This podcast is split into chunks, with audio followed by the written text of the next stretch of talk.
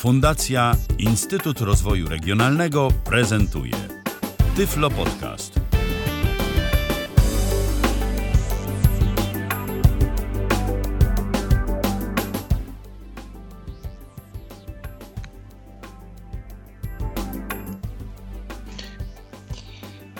Minęła godzina 19. E, tu Tyflo Podcast na żywo w Tyflo Radiu. E, przy jednym z mikrofonów Paweł Masarczyk po raz pierwszy w roli takiego samodzielnego prezentera, więc mam nadzieję, że wszystko tutaj pójdzie i, i żadnych psikusów nie napotkamy. Ale oczywiście w studiu dzisiaj nie jestem sam. E, jest ze mną e, ktoś, kto pomoże mi w prowadzeniu tej mojej pierwszej debiutowej audycji, bo wspólnie będziemy rozmawiać o temacie, który jest nam obu bliski. Będziemy tłumaczyć, jak się tłumaczy, razem z Wojciechem Figlem, w zasadzie już y, panem doktorem Wojciechem Figlem z Instytutu Lingwistyki Stosowanej Uniwersytetu Warszawskiego. Witaj Wojtku. Dobry wieczór. I to jest bardzo zabawne, że się tu dzisiaj spotykamy, bo tak dzisiaj do mnie dotarło, że mm, te 5 lat temu, e, kiedy wybierałem, czy nawet 4, e, wybierałem mój kierunek studiów i moją, decydowałem o mojej przyszłości, brałem pod uwagę e, instytut, gdzie Wojtek aktualnie pracuje i uczy. I gdybym dokonał innego wyboru, to jest duża szansa, że weszlibyśmy w taką typową relację student-wykładowca. Natomiast teraz po prostu mm, siedzimy po dwóch stronach internetu raczej jego części i, i, będziemy dzisiaj dyskutować na temat y, tłumaczeń, na temat dostępności zawodu tłumacza e, w, dla osób z dysfunkcją wzroku, co dla mnie jest też dość ciekawe, jako że ja jestem mm, znowu studentem e, filologii angielskiej na kierunku kultura, media, translacja, więc z tłumaczeniami mam też troszeczkę do czynienia. I dla mnie również będzie ciekawym, e, jakie te perspektywy dla mnie, jako dla przyszłego tłumacza niewidomego, rzeczywiście są. Mógłbyś Wojtku coś powiedzieć więcej o, o, o sobie, o tym, co w tym momencie robisz, czym się zajmujesz? Tak, e, no to tak jak powiedziałeś, nazywam się Wojtek Figiel, e, współpracuję z Instytutem Lingwistyki Stosowanej Uniwersytetu Warszawskiego. Tam też ukończyłem studia magisterskie jakiś czas temu już z językami angielskim i hiszpańskim a potem ukończyłem studia doktoranckie, obroniłem pracę doktorską, uzyskałem stopień doktora dosłownie niecałe dwa miesiące temu, także to jest bardzo świeża sprawa. A poza tym jestem takim tłumaczem, który pracuje na wolnym rynku, tak, szukam zleceń i pracuję głównie, zajmuję się obecnie, akurat tak się dzieje, że obecnie zajmuję się głównie ustnymi tłumaczeniami. I jeszcze co warto powiedzieć, do czego będziemy nawiązywać, też właśnie prowadzę zajęcia z przekładu ustnego i nie tylko e, w tym roku dostałem grupę młodych osób piszących prace licencjackie, także jest to dla mnie nowe, nowe wyzwanie. Ale skoro już zacząłeś o studiach, to myślę, że mm, możemy w ogóle ten temat pogłębić, mm, bo zanim będziemy tłumaczami, to trzeba jednak jakieś studia skończyć. Przeważnie są to albo studia filologiczne, albo studia tłumaczeniowe. Ja oczywiście wszystkie osoby młode, niewidome zachęcam do tego, żeby kończyły w ogóle studia, a w szczególności zapraszam do Instytutu Lingwistyki Stosowanej, dlatego że bardzo dużo takich doświadczeń z osobami niewidomymi y, kadra tam pracująca ma i są to doświadczenia bardzo dobre. E, oni wiedzą, znają te nasze potrzeby, za wyjątkiem kilku sytuacji, e, których ja doświadczyłem, to generalnie doświadczenia są bardzo dobre, a teraz od czasu moich studiów zmieniło się bardzo dużo. Ale w takim razie zadam od razu tobie pytania, pytanie tobie właśnie, co, co ciebie popchnęło w kierunku języków, bo jestem ciekaw, jak to wygląda na tle moich badań, o których zaraz e, opowiem, bo generalnie to, co dzisiaj będziemy przybliżać, to jest materiał z mojego doktoratu, który powstał w ramach takiego projektu realizowanego ze środków Narodowego Centrum Nauki, to się nazywa projekt Warunki pracy tłumaczy z dysfunkcją wzroku. Nazwa jaka nazwa jest, ale to i tak zupełnie inaczej będzie się nazywała książka taka podoktorska, o której może na koniec powiem, bo taką chcę też wydać książkę. Ale pytanie do ciebie jest, jak, jaką ty miałeś motywację?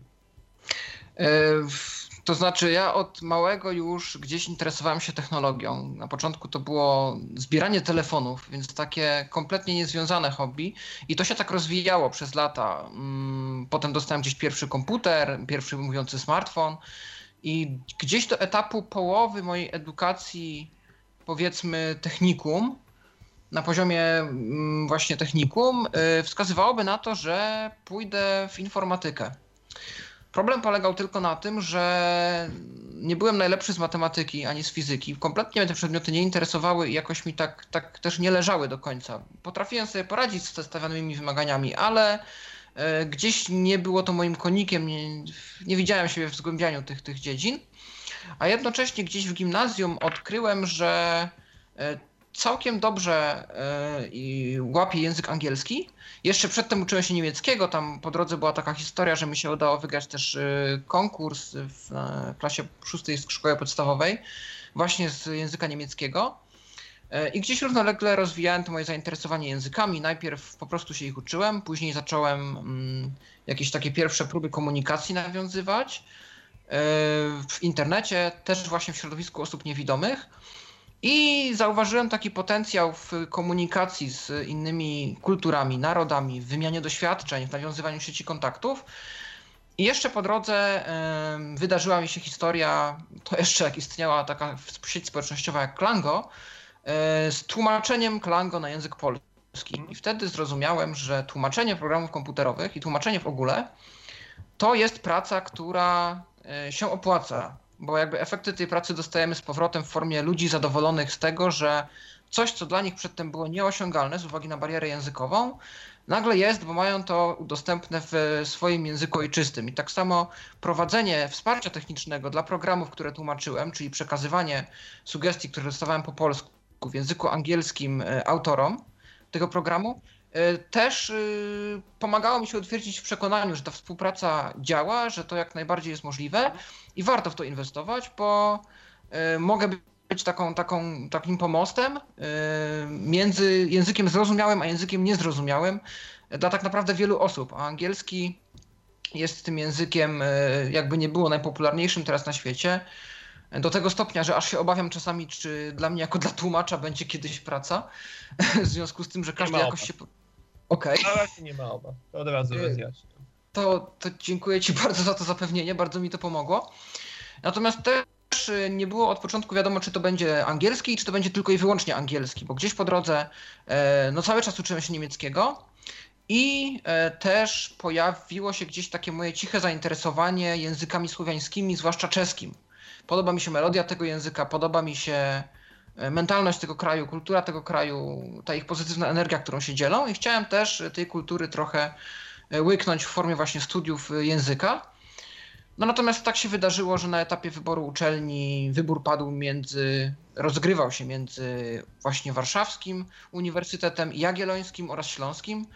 E, I z uwagi na to, że byłem też taki mm, trochę wystrachany i świeżo po mm, szkole z internatem, więc w sumie miałem małe pojęcie o życiu samodzielnym, doszedłem do wniosku, że boję się trochę wyrwać na tak wielką wodę jak Warszawa, tak daleko od domu E, w grono ludzi, których kompletnie nie znam, e, w środowisko, w którym przedtem nie przebywałem, osób e, pełnosprawnych, osób widzących i stwierdziłem, że lepiej się chyba będę czuł, jeżeli zacznę od Uniwersytetu Śląskiego, gdzie przebywam aż do dziś, a potem zobaczymy, co dalej.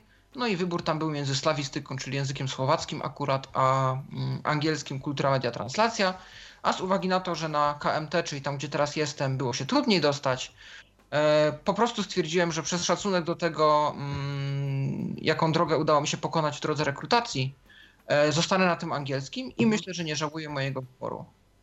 No to, to przede wszystkim wypada się cieszyć, że nie żałujesz tego wyboru. Natomiast bardzo dziękuję Ci za tę całą wypowiedź, ponieważ ona bardzo dobrze ilustruje mm, takie myślenie właśnie osób z niepełnosprawnością wzroku, E, które e, w moim badaniu przepytałem kilkanaście takich osób, które zajmowały się bądź zajmują się tłumaczeniami, przede wszystkim wykazywały niesamowitą dojrzałość na temat takiego myślenia o swojej pracy w przyszłości, tak? I wykazałem, że są takie dwa typy motywacji, ja to sobie nazwałem, a w ogóle kluczem jest dostępność, tak? Kluczem jest to, że zastanawiając się nad językami, myślimy sobie, kurczę, ja też pamiętam sam, jak tak myślałem, kurczę, to może być dostępne ten zawód. No tam niektórzy twierdzą, że tłumaczenie ustne jest jeszcze bardziej dostępne, to jest troszeczkę bardziej skomplikowane, ale generalnie tak. I, I, tutaj ja wyróżniłem jakby dwa podtypy tej motywacji. Myślę, że trochę reprezentujesz oba, a trochę nie, bo jeden był taki, że no cóż, chcę być na przykład, nie wiem, lekarzem albo prawnikiem, ale te zawody są mniej dostępne, albo nie wiem, matematykiem, albo informatykiem, ale w, no, w takim razie wybieram ten jakby second best choice, tak, ten, naukę języków.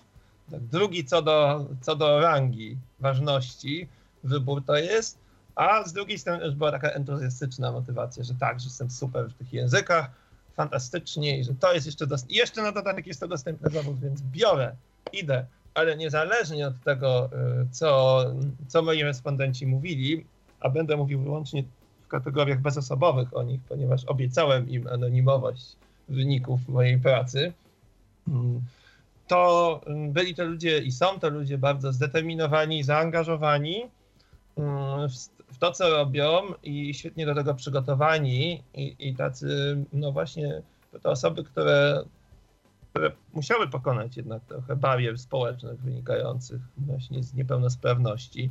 Ja rozumiem niepełnosprawność oczywiście jako to zjawisko społeczne, ale na przykład bardzo wiele z tych osób potem właśnie udawało się na studia podyplomowe, doktoranckie, także super sprawa. Ja oczywiście polecam wszystkim osobom, y, które chcą się zainteresować studiami językowymi. Uważam, że jest przyszłość, jest praca, warto, żeby się tym interesować. Oczywiście tu nie chodzi teraz o to, żeby y, nasi słuchacze, zwłaszcza w wieku takim słuchacze, którzy decydują się na to, jaki kierunek będą obierać, mm, poczuli się jakoś wepchnięci, że, że to teraz, nie kiedyś był masaż, teraz będzie tłumaczenie. No nie, to też nie o to chodzi ale jeżeli czujecie do tego jakieś powołanie, jakąś potrzebę właśnie, tak, tak jak tutaj Paweł pięknie po powiedziałeś o kontakcie międzykulturowym, o tym, że to satysfakcję sprawia, y, no to już nie bywa potem w życiu zawodowym, ale to jest, to jest takie bardzo dobre uczucie. Jeżeli słuchają nas teraz osoby młode, które zastanawiają się nad ścieżką zawodową i sobie myślą, to, to tak pragnę was zapewnić, że ta ścieżka jest w miarę dostępna. Możecie próbować, warto próbować. No i na pewno to, co, to, co wychodziło, bo to już moi respondenci to, to, to byli ludzie wtedy już w wieku tam od 30 paru do, do 70 nawet lat. Więc co oni mówili? Ci młodzi to mają teraz świetnie, bo mają te podcasty, mają te komputery, mogą, no, no ta nauka języka obcego jest w dużej mierze ułatwiona dzięki nowoczesnym technologiom, które nie mają tylko i wyłącznie stron pozytywnych. Także tak to wygląda. Zachęcam. No dobrze, a teraz może przejdźmy już do samych e, studiów. I e, tutaj bardzo dużo ciekawych rzeczy się działo, ale co zauważyłem i też ciekaw jestem Twojej opinii, czy to jest, czy to jest rzeczywiście tak w Twoim przypadku. Bardzo duży był nacisk położony na to, że moi respondenci chcieli być traktowani równo.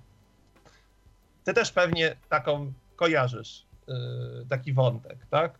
Y, czyli nie chcę być z niczego zwalniana, bo na przykład, y, bo na przykład taka była motywacja, że mój profesor powiedział, mogę się nauczyć połowę, połowę materiału, na co no tu reakcja osoby odpowiadającej była, no tak, dobrze panie profesorze, a kto będzie za mnie tym lingwistą od Q do Z, jak ja będę od A do P? Także rzeczywiście tutaj nie ma miejsca na, na, na nierówne traktowanie. Jest to dość trudne, ponieważ ze względu na te bariery, które od nas nie zależą, a nie są usuwane przez społeczeństwo, to równe traktowanie jest bardzo, mm, znaczy bardzo, no jest utrudnione na studiach, a na rynku pracy jest myślę jeszcze bardziej utrudnione, ale generalnie te studia moi respondenci postrzegali jako dostępne. I co ja jeszcze zauważyłem, to jest moja obserwacja, że osoby, które najbardziej to przemyślały, to otaczały się osobami widzącymi. No to też pamiętajmy o tym, że to były różne czasy. Moi respondenci studiowali w latach 60., 70., 90., ale no, nie oceniam tego. Natomiast rzeczywiście był taki trend do tego, żeby mieć tych lektorów na przykład widzących, tak? Żeby się nie zamykać w czterech ścianach, tylko wychodzić do społeczeństwa. E, współpracować z ludźmi. To później procentowało później, jak, e, jak trzeba było wejść na rynek, tak? Bo tłumaczenie to jest praca, e, to jest wolny zawód, to jest szukanie zleceń. Im więcej tych kontaktów nabędziemy za czasów studiów, tym lepiej dla nas później. Kontaktów nie tylko z naszymi rówieśnikami, ale też na przykład kontaktów przyjaznych z prowadzącymi zajęcia.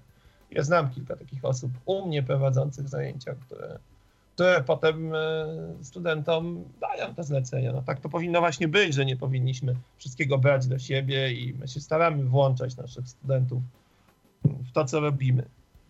Bo nie mogą tak łatwo wejść też sobie na, na rynek, tak? I takie przykłady też, też widziałem w moim badaniu.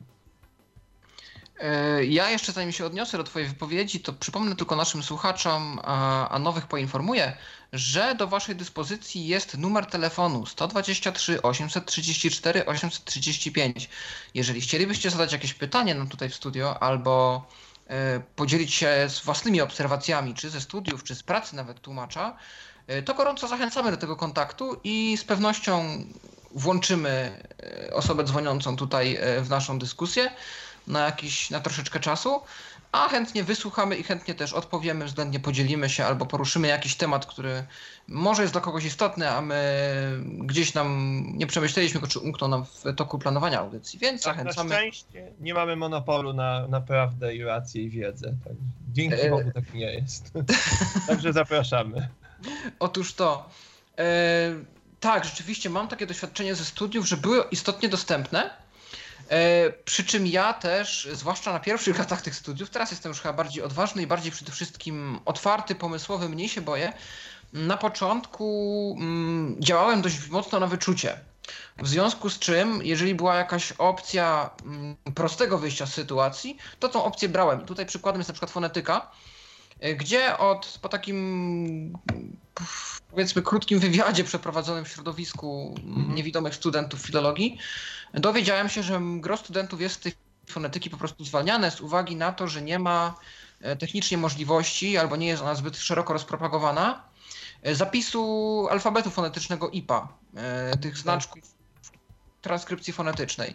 I moja fonetyka wyglądała tak, że mm, ja się ćwiczyłem po prostu w prawidłowej wymowie brytyjskiej słów, które, czy tam zdań, które były nam zadawane. I moje zaliczenie z fonetyki było takim swego rodzaju interview, gdzie usiadając sobie z panią doktor, prowadziliśmy krótką rozmowę na wskazany temat i po mojej wymowie yy, pani orientowała się, czy to ma być, czy to dobrze jest zrobione, czy nie. Raz mi się zdarzył taki egzamin, gdzie mm, dostaliśmy listę słówek i podczas gdy moi widzący znajomi mieli je przepisywać według IPA, ja po prostu miałem je wymówić z poprawnymi, z poprawnie mm, zaakcentowanymi sylabami, e, z wszystkimi samogłoskami tam, gdzie mają być, z półgłoskami tam, gdzie mają być. I rzeczywiście był to trudny egzamin, wbrew pozorom, bo popełniłem w nim trzy błędy na 10, czyli 7 słów powiedziałem dobrze. I już obniżyło mi to ocenę do 3. Więc te kryterium oceniania, to kryterium oceniania było dość mimo wszystko surowe. Teraz wiem, że są sposoby i inni znajomi znowu mnie poinformowali, że oni opracowali swoje sposoby zapisu fonetycznego bo na innych uczelniach już byli prowadzący bardziej świadomi e, i stwierdzili, skoro twoje koleżanki, twoi koledzy niewidomi, którzy byli tu przed tobą, dawali sobie radę, to dlaczego ty masz być zwolniona, zwolniony z transkrypcji? I wymyślano sobie umowne sposoby zapisu e, IPy, które były zrozumiałe dla studenta i dla prowadzącego. Ponadto na niektórych uczelniach nawet słyszałem, że sobie potworzyły te Tyflo, Centra, Bony i inne instytucje, makra do Worda, które mapują e, znaki IPA do konkretnych znaków diakrytycznych albo kombinacji klawiszowych w Wordzie. I to też się na niektórych uczelniach sprawdza. Właśnie zorientowałem się, jak ewoluowało znaczenie skrótu IPA i co, co on teraz oznacza, ale to jest bardzo ciekawy przykład, tak? Bo ja też uważam, że na czym powinno polegać to równe traktowanie, e, to wydaje mi się, że to, z czego nie możemy być absolutnie zwolnieni, to jest uzyskanie pewnych efektów kształcenia. Tak? To jest, są takie te systemy opisu europejskiego, tam są definiowane te efekty kształcenia. No i zastanawiam się, na ile transkrypcja fonetyczna jest środkiem do uzyskania celu w postaci prawidłowej wymowy, a na ile transkrypcja fonetyczna jest celem. Jeżeli się ją da zrobić, to, to nie jest, to jest fajne, to jest fajne, ale też uważam, że ta metoda, którą zastosowała twoja prowadząca zajęć z fonetyki, ona nie była zła. Ona nie była najgorsza w, w zaistniałych okolicznościach, bo efekt został wyegzekwowany. Oczywiście, że mamy fonetykę i fonologię, więc są zajęcia praktyczne i teoretyczne. Lepiej jest, jeżeli możemy taką transkrypcję przeprowadzić. Ja też oczywiście żadnej transkrypcji nie robiłem, no bo jak niby, nie? Ale y, nauczyłem się bardzo dużo na tych zajęciach i fonetycznie, i fonologicznie, chociaż też trzeba powiedzieć, że transkrypcje przydają się przy zaglądaniu do słowników. Z drugiej strony, no, pytanie, w jaki sposób one są dla nas dostępne mm, przy pomocy programów do odczytu ekranu, e, te transkrypcje. Ale to jest Zdaje, bardzo zdaje się, że eSpeak, syntezator eSpeak jest w stanie je czytać w ogóle. Yy, przynajmniej przyłapałem go, że parę znaków mi poprawnie odczytał. Natomiast też już doczytałem się gdzieś, do, dotarłem do źródeł, że powstaje brajlowski, albo nawet powstał dla kilku języków, brajlowski zapis IPA Mhm. i można go czytać na linijkach, na monitorach brajlowskich jak Tak. najbardziej. Ale to jest w ogóle, uważam, marginalna sprawa, bo rzeczywiście ta fonetyka się pojawia gdzieś na pierwszych latach studiów i, i potem i tak wszyscy widzący zapominają, czy tam 99%. To prawda. transkrypcję, ale mm, też dobrze chyba by było powiedzieć o, o tym doświadczeniu, o którym rozmawialiśmy przed audycją, to znaczy, że ty miałeś asystentkę taką, tak? Czy asystenta, stałą osobę, która towarzyszyła tobie i w różnych sprawach technicznych, pozamerytorycznych pomagała ci. To, to wydało mi się to bardzo cenne, jak rozmawialiśmy o tym. E, Tak, istotnie Uniwersytet Śląski oferuje e, e, asystenturę w ramach Biura Osób Niepełnosprawnych i student każdego wydziału, nie tylko filologii, mo- może o takiego asystenta aplikować. Jest to pokrywane, mm, jeśli chodzi o, o, o wszelkiego rodzaju koszta, opłaty, wynagrodzenie przez BON. Em, Asystentem może zostać de facto każdy, nawet nasza koleżanka czy kolega z roku, więc to nie jest y, wytrenowana kadra. W związku z czym my się często od siebie uczymy. Ja miałem akurat osobę, która miała wcześniej doświadczenie e, w asyście, natomiast na innym kierunku. I nie była też osobą po jakichś specjalnych kursach, więc asystowanie osobie niewidomej, bo to też przedtem była osoba niedowidząca, więc tam było to też troszkę inaczej. Ale osobie niewidomej e, właśnie na filologii angielskiej było dla tej dziewczyny zupełnie nowym doświadczeniem i a dla mnie znowu nowym doświadczeniem były studia w ogóle. Więc oboje byliśmy w jakimś stopniu ziele, zieleni na początku i musieliśmy sami się docierać i wymyślać jakieś metody. Często były właśnie prowizoryczne. E, Do dzisiaj pamiętam, jak mieliśmy zajęcia z syntaksu i te drzewka zdań. E, To by było coś. y, Fakt, że ja też nie poświęciłem na to zbyt dużo czasu, dlatego też to był taki przedmiot, gdzie wspominam, że w sumie najgorzej mi poszło, ale wynikało to też z tego, że sam no ja jestem też studentem, więc z tego wynika to, że często do egzaminów czy do nauki zabieram się na ostatni moment. E, I okazało się, że akurat e, ta umiejętność wymagałaby trochę więcej e, tam przyłożenia się i wypracowania metody jakiejś, która by działała.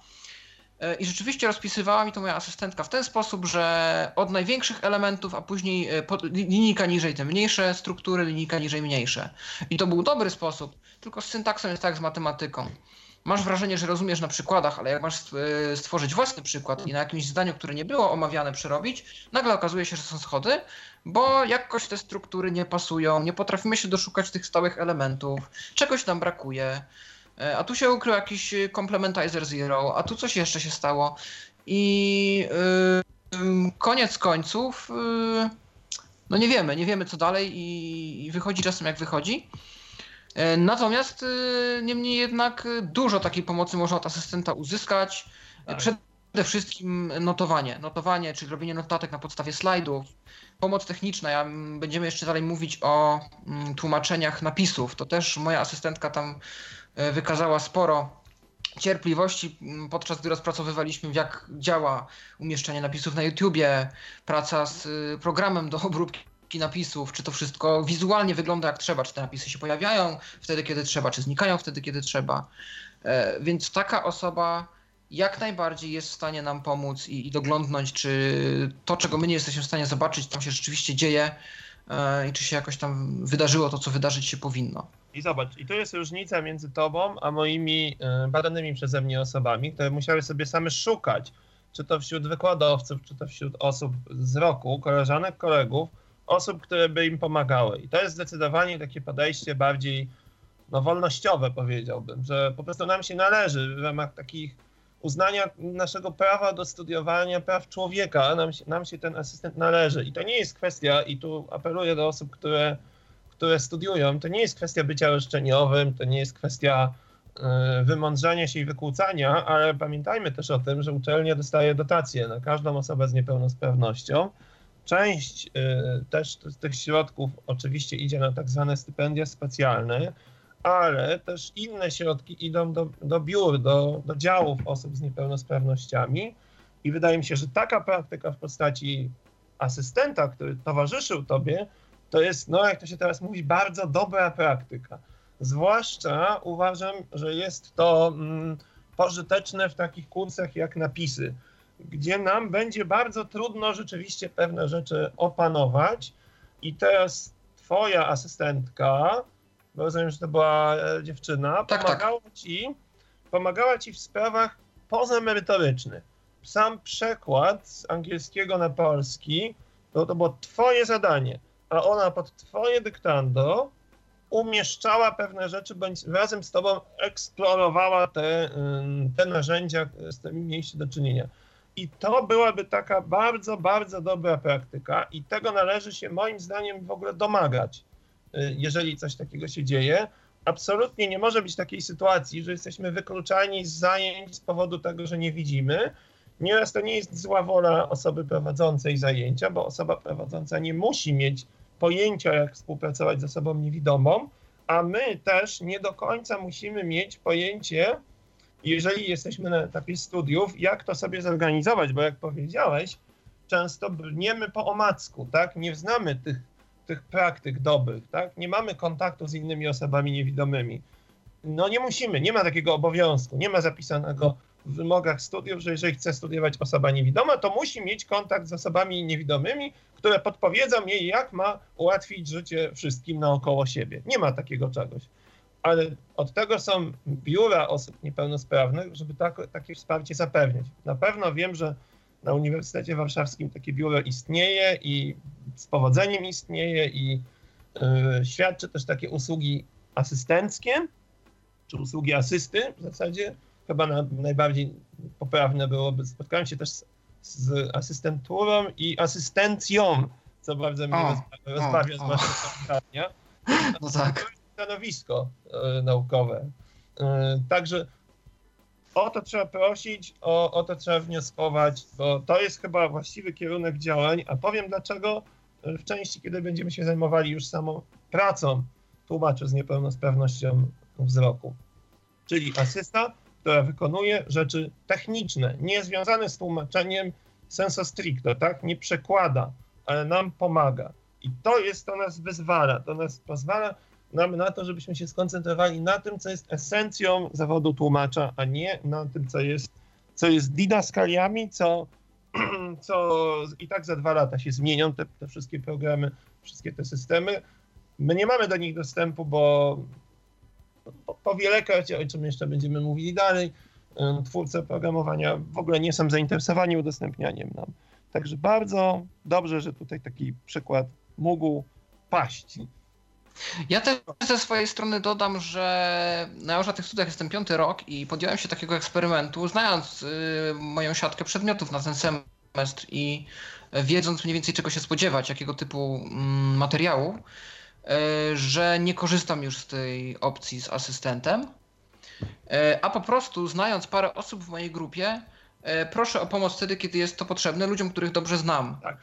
I to jest też ze swojej strony dobre, ponieważ pomaga nam to wejść też w środowisko studenckie, bo e, o ile opcja z asystentem jest super, to zdarzyło mi się nawet na początku studiów, to jest taki już stricte socjologiczny problem, że koleżanki i koledzy studenci zwracali się do mnie przez moją asystentkę. No, Fakt, że różnica wieku była między nami niewielka, bo tam chyba mm, moja asystentka była 5 lat od nas starsza, więc w sumie była naszą koleżanką i bardzo się też zintegrowała z naszą grupą, przez to, że spędzała z nami mnóstwo czasu.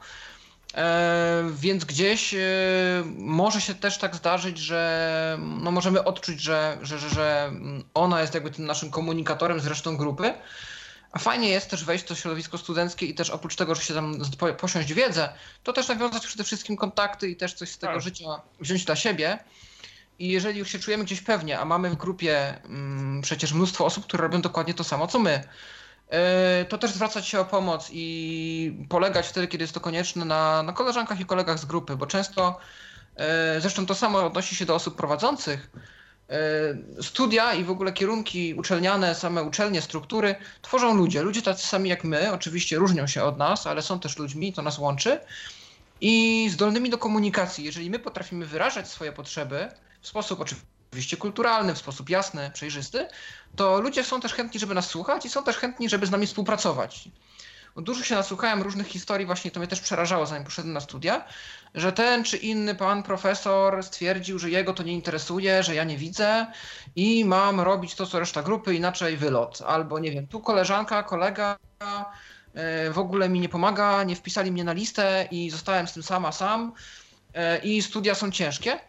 Natomiast mi się właśnie nigdy nie zdarzyło, żeby ktoś, tak y, mówiąc kolokwialnie, po złości, odmówił mi pomocy albo dostępu do czegoś y, tylko dlatego, że nie widzę. Zawsze było pytanie, jak to możemy zrobić. Ja, jak potrzebowałem czasu do namysłu, to prosiłem o czas do namysłu. E, wracałem z jakimś rozwiązaniem albo myśleliśmy nad tym razem. A teraz rzeczywiście już proszę moich koleżanki i kolegów o pomoc. Tak. Czy zeskanowanie materiałów, które dostajemy w formie papierowej ksero, czy żeby mi KNFB Readerem, tak jak dzisiaj na zajęciach, kolega zrobił, po prostu zrobi to szybciej. Tak. Dwa zdjęcia strony jednej z drugiej strony, ja to wyślę na komputer i czytam. Czy żeby mi coś przeczytał, czy żeby gdzieś mnie przyprowadził, bo jeszcze nie trafię. I to też działa i ludzie są wbrew pozorom bardzo chętni, żeby pomóc, raczej nam nie odmówią. To prawda, to ja może doprecyzuję moją wypowiedź, bo ona rzeczywiście mogła zostać źle odebrana. Mm, nie jestem przeciwko pomocy, jak najbardziej. Nie, nie sugeruję, że ty tak twierdziłeś, ale po nie, prostu... Nie, nie, nie. Zabezpieczam się przed tego typu odbiorem. Uważam, że w ogóle ten tak zwany kapitał społeczny, jeśli to nazwiemy już tak bardziej naukowo, jest bardzo istotny, jest w ogóle kluczowy. Natomiast zwróć uwagę na to, że ty na tym piątym roku miałeś wybór. Mogłeś wybrać asystentkę, mogłeś wybrać pracę bez niej i mhm. to jest chyba kluczowe, żebyśmy mieli wybór studiując y, i w ogóle pracując w życiu, jak chcemy sami ułożyć sobie nasze życie y, akademickie i zawodowe. I rzeczywiście jest tak, że niektórym będzie taka asysta mniej potrzebna, więcej. No, na przykład, ja na przykład już od wielu lat nie skanuję książek, żadnych, ponieważ jest akademicka biblioteka cyfrowa. I ja kolegom te książki zanoszę, albo wręcz nawet piszę im, gdzie one jaka jest ich klasyfikacja w buwie i oni po prostu to biorą i skanują. I to jest, to jest błogosławieństwo, bo oni to wszystko mm, po prostu przetwarzają, no ale oczywiście nikt mi nie zabrania posiadania skanera i, i samodzielnego skanowania mm, pewnych, pewnych rzeczy, także zachęcam do korzystania wszechstronnego mm, ze wszystkich możliwości i zachęcam do tego, żeby być kontaktowym. To jest bardzo ważne. Ja, to nie jest problem osób niewidomych, to jest w ogóle problem wszystkich bo ja mam teraz studentów i obserwuję też różne zachowania.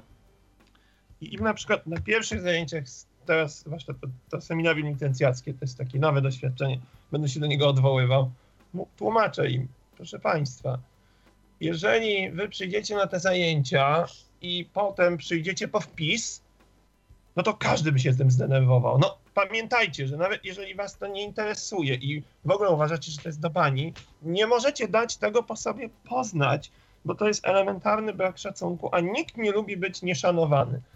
Ja na przykład zawsze miałem bardzo dobre kontakty z prowadzącymi zajęcia. Z różnych względów, w cudzysłowie, mi się to opłacało, ale też uważałem, że tak trzeba robić, bo w ten sposób się nie antagonizujemy i w ten sposób lepiej mm, lepiej korzystamy więcej z tego, y, co się dzieje. Później przy tłumaczeniach ustnych, i może do tego jeszcze kilkoma słowami wspomnę o zajęciach tłumaczeń pisemnych i ustnych, to też było bardzo istotne, tak? bo na przykład miałem problem w tłumaczeniach ustnych. Powinno się na początku zaczynać od tak zwanych tłumaczeń konsekutywnych. To od razu wyjaśnimy, że konsekutywne tłumaczenia to są takie tłumaczenia, w których mówca mówi przez 2, 3, 4, 5 minut, my robimy notatki jako tłumacza, a potem z tych notatek to odtwarzamy. Ja miałem straszny problem, bo w owych czasach, do niedawna zresztą, jeszcze nie znałem pisma Braille'a, więc nie potrafiłem skorzystać, nie wiedziałem co zrobić. Padłem na pomysł, że będę sobie notował na laptopie z syntezatorem mowy. No, no na pierwszych zajęciach w ogóle ta pani, która prowadziła zajęcia, powiedziała, że to jest skandal jakiś i żebym chował ten laptop, bo, bo ona nie pozwoli mi notować na laptopie. No dopiero potem mi wytłumaczyłem, to, to było lepiej, ale myśmy długo, się, długo ona się do tego przekonywała i w ogóle na, koń, na końcu powiedziała, no nie przypuszczałam, że to panu wyjdzie. A potem miałem drugą prowadzącą, obecnie już moją koleżankę mm, z kabiny I y, z nią z kolei było tak, że ona była bardzo pozytywnie nastawiona do różnego rodzaju eksperymentów. I po zajęciach na przykład siadała ze mną i oglądała te moje notatki. No i tam różne podpowiadała mi triki, co zrobić.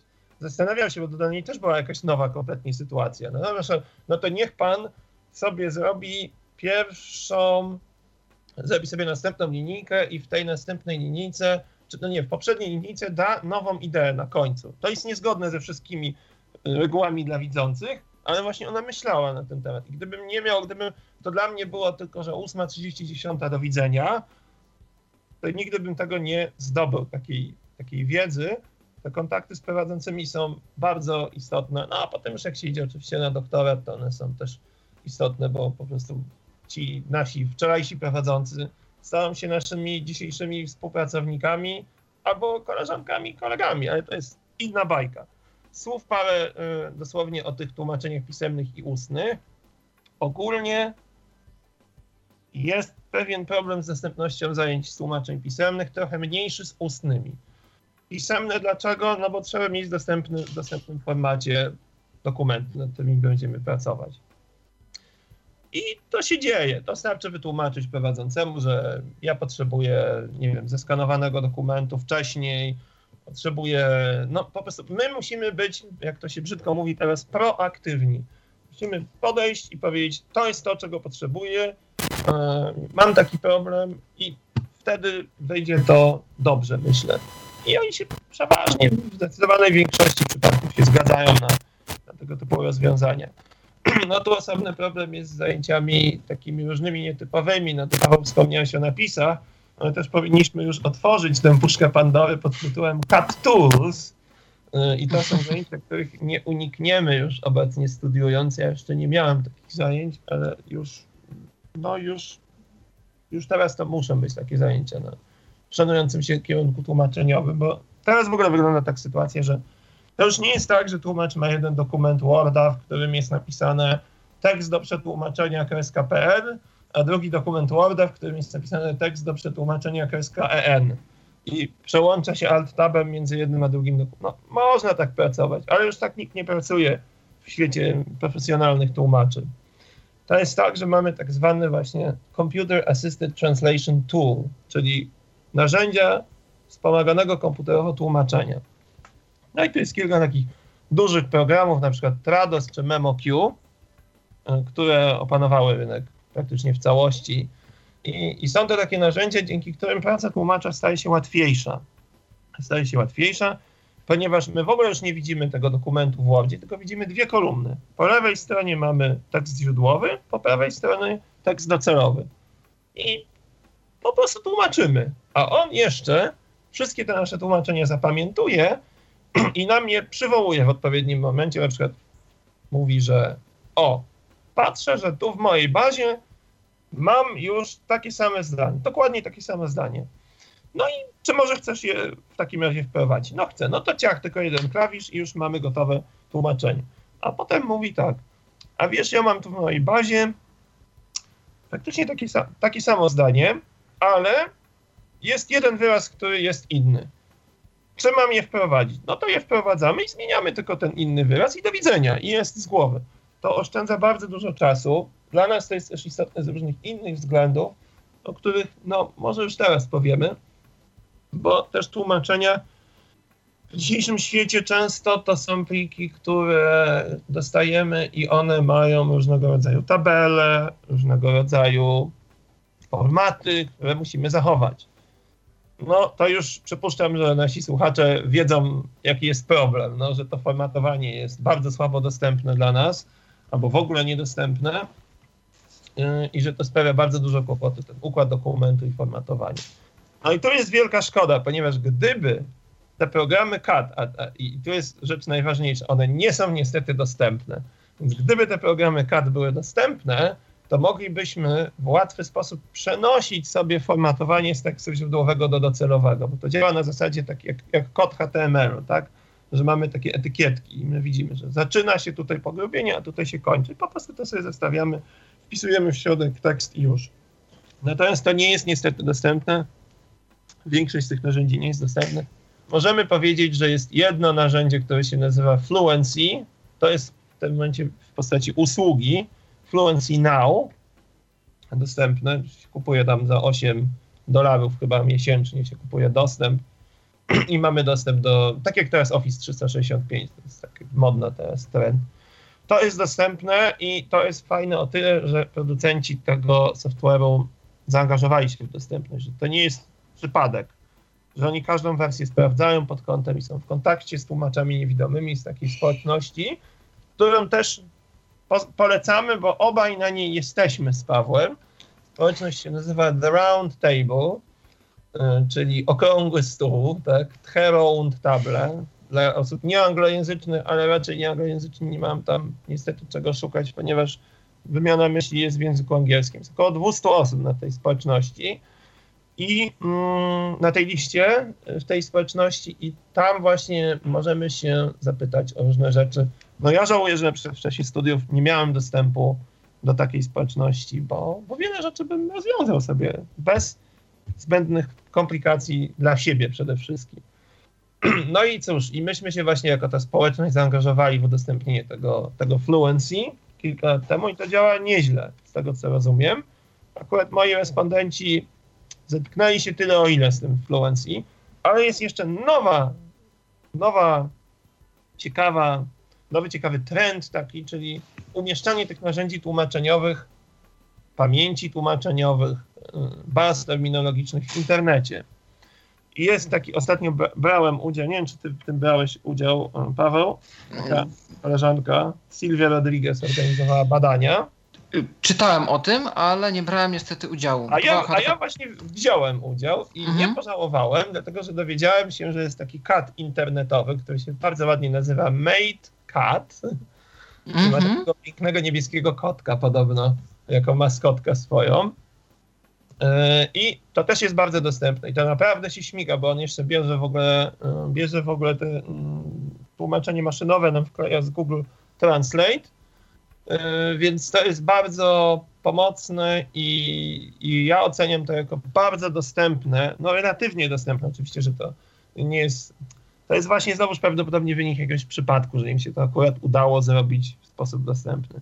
Natomiast te główne wiodące programy są po prostu kompletnie niedostępne. Jeszcze mało tego oni nam mówią, że to jest nasz problem i że to ich w ogóle nie interesuje. Więc jest, ja mam pomysł, jak to zmienić, ale to może na koniec o tym powiemy. Czyli to jest dostępność za, y, zawodu, czy też nie zawodu, raczej zajęć z tłumaczeń pisemnych. Ale tutaj znowu, ja bym to widział tak, że właśnie student z niepełnosprawnością wzroku ma asystenta, który wykonuje te czynności techniczne, i tłumaczy mu, co on teraz robi i działa na polecenie tego studenta, tak żeby student zrozumiał mechanizm, zrozumiał, mm, co się tam dzieje i w momencie, kiedy te katy będą udostępnione, mógł z nich skorzystać. Tak, taka, taka praktyka, no słyszałem o takiej praktyce, że, że a to może zróbmy w takim razie tak, że my po prostu opowiemy, jak to jest, jak, co to są te katy. Nie, to, to nie może tak być. Czy to, czy, to, czy to, to są te napisy? Nie? Jak to powinno wyglądać? Nie, to nie może tak być.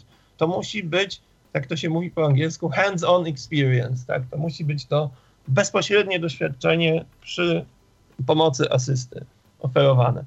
I to są tłumaczenia pisemne, tłumaczenia ustne. Tu jest mniej kłopotów ze względu na samą naturę tłumaczeń ustnych. Główny kłopot to już powiedziałem, czyli notacja. Tu moi respondenci słabowidzący mieli jakieś szczątkowe not notatki. Dużo było mowy o pamięci osób niewidomych czy słabowidzących, która jest przećwiczona i dość dobrze rozwinięta. No, pamięć jest, przydaje się każdemu tłumaczowi. No i oczywiście jest tłumaczenie kabinowe. I tu na zajęciach większych problemów nie było, dlatego że w kabinie zawsze, wszędzie, po wsze czasy i nigdy nie zgadzamy się na żadne zlecenia, które są w innym trybie, siedzimy w dwie, we dwie osoby i koniec. Więc jeżeli mieliśmy takie ćwiczenie, że mieliśmy mówić historyjkę, a nasza prowadząca przechadzała się przed kabinami, miała na kartce napisane jakieś przypadkowe wyrazy, osioł, klucz, y, telefon, y, statek kosmiczny i myśmy mieli te, te wyrazy wplatać, to po prostu mój kolega czy koleżanka z kabiny mówili te wyrazy. I to jest spokój wtedy. To się też przydaje. Dobra współpraca w kabinie to jest podstawa w ogóle. Ale to o tym, o tym za chwilkę. Chyba tyle z mojej strony, jeżeli chodzi o studia. Nie wiem, czy Paweł masz jakieś pytania. Um, a propos tych katów, o których wspominałeś um, i formatowania dokumentów zwłaszcza, um, mnie zastanowił taki jeden motyw właśnie, bo pamiętam, że rozmawialiśmy o tym jeszcze planując naszą audycję przez telefon, że to formatowanie jest dla nas tak ciężej osiągalne. I dzisiaj yy, tak się zastanowiłem, oczywiście to jest pomysł dla osób, yy, którym nie jest straszne coś, co wygląda troszeczkę jak programowanie. Natomiast teraz ostatnio się stały popularne te języki takie markup language, gdzie yy, po prostu za pomocą znaczników, tak jak w HTML-u, tak. zaznaczamy formatowanie. I takim spopularyzowanym ostatnio językiem, który jest w miarę prosty do ogarnięcia, bo on nie jest aż tak bardzo programistyczny i nie polega na tym, żeby coś tu otworzyć, coś tu zamknąć, tylko po prostu postawić parę znaczków e, przed konkretnym słowem czy częścią tekstu. Jest tak zwany markdown, który jest na przykład stosowany w aplikacjach do kompozycji tekstu na Maca, jak Ulysses, czy w publikacji postów na bloga. Taki nowoczesny dość język. E, I znalazłem nawet konwerter, jest taki konwerter na Windowsa, nazywa się Pandoc, e, który pozwala na konwersję między różnymi formatami i można by o ile dobrze rozumiem, e, dokument Wordowski, który dostaliśmy od zleceniodawcy, przerobić na Markdowna, e, przetłumaczyć go i całe formatowanie ogarnąć w Markdownie i przywrócić go z powrotem do doka pandokiem. Ciekaw jestem, czy to by się rzeczywiście...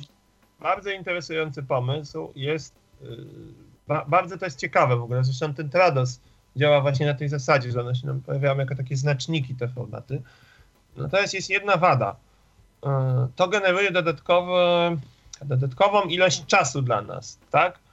Y, który my musimy na to poświęcić. I, I to jest przykre właśnie, że te wszystkie, że ktoś olewa osoby niewidome, jakiś producent oprogramowania nie chce tego zrobić, bo to jest dla niego za mały rynek na przykład, i my za to, za karę, my musimy więcej czasu poświęcać na to, żeby tłumaczyć. I w tym momencie oczywiście jesteśmy mniej konkurencyjni. Także pomysł jest świetny. Y, zdaję sobie sprawę, że twoją ideą wygłaszającą było to, żeby pomóc po prostu osobom, które mają z tym problem, ale oczywiście musimy do tego dążyć, żeby te narzędzia po prostu były dostępne, bo inaczej, bo pamięć tłumaczeniowa to jest też pamięć tłumaczeniowa, to są też bazy terminologiczne, ale bardzo ciekawy pomysł, ja czuję się zainspirowany takim, takim pomysłem, to znaczy, bo w tak, wielu innych ja... rozwiązaniach mogłoby to też, w wielu innych zastosowaniach mogłoby to rozwiązać bardzo wiele problemów. Tak, znaczy ja mm, też nie sugerowałem tego jako rozwiązanie ostateczne. Oczywiście powinniśmy być, i to też nie tylko w kwestii tłumaczeń, ogólnie adwokatami naszej sprawy. Jeżeli jest jakaś aplikacja, ja to często mówię przy aplikacjach mobilnych, czy program, który ma być dostępny, to po prostu tak długo naciskamy programistów, aż będzie. I o ile rzeczywiście w świecie tych y, narzędzi CAD y, nie jest to łatwe, to na ogół coraz więcej widzę programistów i to widzę właśnie głównie po aplikacjach mobilnych, bo to jest gdzieś mój obszar, przekonuje się do tego. Fakt, że tam jest to mniej roboty i wymaga mniej powiedzmy specjalistycznego dostosowania, bo tu opiszą przycisk, tu dodadzą jakiegoś hinta, tutaj coś jeszcze wprogramują. A tutaj to jest poniekąd y, przeróbka dużych części interfejsu i to zabiera też sporo czasu y, spędzonego dla ludzi, których się nie dostrzega. Poza tym, że wyślemy parę maili, mm, to jesteśmy gdzieś dalej z dystansu. Ważna jest chyba też jest obecność osobista, to, że się pokażemy na jakichś warsztatach, może z zakresu szkoleń CAD, e, gdzie są obecni programiści, twórcy takich rozwiązań i pokażemy im osobiście, że przyszliśmy sami, że mamy swój sprzęt i że wszystko jest fajnie, gdyby tylko to narzędzie ich było dostępne. I może, może to jest też jeden ze sposobów, w który warto inwestować, żeby, żeby coś pchnąć dalej. No ja brałem udział w zajęciach z narzędzi CAD. U nas było to w ogóle dość zabawne, bo na trzecim roku postawiono nam przed drugim semestrem wybór, yy, czego chcemy się uczyć. Jedna opcja to były katy, druga opcja to były tłumaczenia symultaniczne. I jakby rozumiem to, że jestem na kierunku y, kultura media translacja, więc tłumaczenia to jest jedna z trzech składowych całego, całego naszego programu nauczania. E, w związku z czym to wszystko miało być swego rodzaju próbką, takim na spróbowanie, że to się da, że to tak wygląda na rynku. E, ja zdecydowałem się wtedy rzeczywiście na mm, tłumaczenia symultaniczne, ponieważ rzeczywiście zorientowałem się, że z katami daleko nie zajdę. Natomiast y, na katy zapisałem się jako wolny słuchacz, żeby po prostu właśnie zgłębić kwestię mm, dostępności tych rozwiązań i ewentualnie podjąć jakąś współpracę z programistami tych narzędzi odnośnie tego, co konkretnie nie działa, jakich konkretnie zmian oczekujemy i przede wszystkim, że robiąc takie zmiany, e, włączą dużą, dużą, jak napra tak naprawdę duży odsetek e, osób żyjących na świecie do wykonywania jakiegoś zawodu. Jakiegoś zawodu, który ma znaczenie, który ma sens i który produkuje konkretne owoce tej pracy, które są przydatne społeczeństwu, bo zawsze z tłumaczeń ludzie będą korzystać. Jeszcze przez kilkadziesiąt pewnie lat będzie istniał, a jak będzie dalej, to już nie wiem. Sami na pewno przekonaliście się, jak wyglądają tłumaczenia maszynowe z Google'a obecnie, a jeszcze kilka lat temu jak wyglądały, ale na razie uspokajam, nie tracimy pracy od razu, chociaż powiem też dla ciekawostki, że jest już możliwe zmontowanie systemu, w którym będzie na żywo tłumaczenie symultaniczne robione, efekt będzie czytany przez syntezę mowy i będzie to tłumaczenie maszynowe i nie będzie to najgorsze tłumaczenie. O, nie będzie to miazga, sieczka. Ale jeszcze mamy przyszłość. No to prawda. W sumie jeszcze tak a propos moich doświadczeń z tłumaczeniami, my, my mamy też sporo takich przedmiotów jak tłumaczenia literackie i tłumaczenia specjalistyczne, przy czym wtedy rzeczywiście no, moi znajomi nie do, y, moi znajomi widzący tłumaczą na kartkach. To jest ten etap, gdzie dostają kartkę po angielsku i na kartce zapisują swoje polskie tłumaczenie. No nie, no to nie pracuje tak się. Prawdopodobnie tak, aczkolwiek to są też krótkie teksty, więc yy, tutaj chyba też jest kwestia tego typu, że niewiele osób na jeszcze naszej uczelni mimo wszystko interesuje się katami. Jest to gdzieś temat nowy, jest to gdzieś temat, który się dopiero tam zgłębia praktycznie robi to chyba jedna osoba, która rzeczywiście prowadzi cały moduł specjalny z katów, więc to nie jest tak, że mamy przedmiot tłumaczenie, zwłaszcza specjalistyczne. Przy literackim nie wiem, czy chyba nie, nie dzieli się poezji na segmenty. Nie, raczej, raczej nie. Natomiast przy tych specjalistycznych no to są rzeczywiście takie, takie typowe rzeczy użytkowe, jakieś e, reklamówki handlowe, jakieś e, statuty prawne, mm, świadectwa pracy czy inne dokumenty, które mają już w sumie gotowe formułki. I tak naprawdę większość naszej pracy sprowadzałaby się rzeczywiście do przeklepywania gotowych sformułowań, które po prostu tak. takie są i nie ma się tu co wykazywać kreatywnością. Natomiast no, u mnie to wygląda tak, że rzeczywiście pracuję, pracuję ja z plikami Word, ewentualnie mm, rozpoznaję sobie z JPG, nawet czasem mi się zdarza, bo ktoś po prostu nie ma w Wordzie źródłowo tego, tylko skanuje do PDF-a czy do JPG, ale jest to na tyle dobre po, przerobieniu jakimś OCR-em, że że da się z tego korzystać i, i mm, można spokojnie ten tekst przetłumaczyć. No, to, to oczywiście przechodzimy właściwie do tego stanowiska pracy tłumacza. Tak myślę, że to będzie sensownie przejść i powiedzieć płynnie o tych OCR-ach, że to jest oczywiście błogosławieństwo, ale pod warunkiem, że ktoś nam to znowuż sprawdzi, ponieważ tak jak no, mówiła jedna osoba, z którą rozmawiałem, no tak, no ale co jeżeli na przykład tam jest AB, a on mi rozpozna 4C? a to jest instrukcja, nie wiem, jakiejś koparki i kogoś zabije przez to, tak? Także to, to rzeczywiście trzeba uważać na, na, na, różne nowoczesne technologie, ponieważ one, tak jak powiedziałem, kiedyś nie było tego problemu formatowania układu dokumentu nie, tak, nie, nie takim dużym stopniu. Teraz jest, kiedyś nie było tych katów dla nikogo. Teraz dla widzących się pojawiły, dla nas, no niestety nie do końca. I to samo jest z tymi OCR-ami. Znowu wracamy, że wcale nie ma eliminacji tej potrzeby mm, korzystania z asysty. Ale co tutaj jeszcze jest moim zdaniem istotnego w przypadku tego stanowiska pracy tłumacza pisemnego,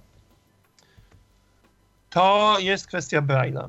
Otóż ja zrobiłem bardzo głupią rzecz w życiu, ale nie jedna oczywiście jest ta rzecz głupia, którą zrobiłem, ale konkretnie ta, o którą teraz mi chodzi, to nie nauczanie się Braille'a w dzieciństwie. A, bo to człowiek za dużo widział, no dużo widział, wszystko to było fajne, tylko się dzieciakowi nie wyobraża, że może ten wzrok stracić, jak ma jaskrę, tak? To było coś dla mnie niepotrzebnego, bo szybko czytałem, normalnie książki czytałem i to był błąd. Także Braille'a polecam wszystkim, no, zwłaszcza osobom niewidomym, ale też i osobom słabowidzącym.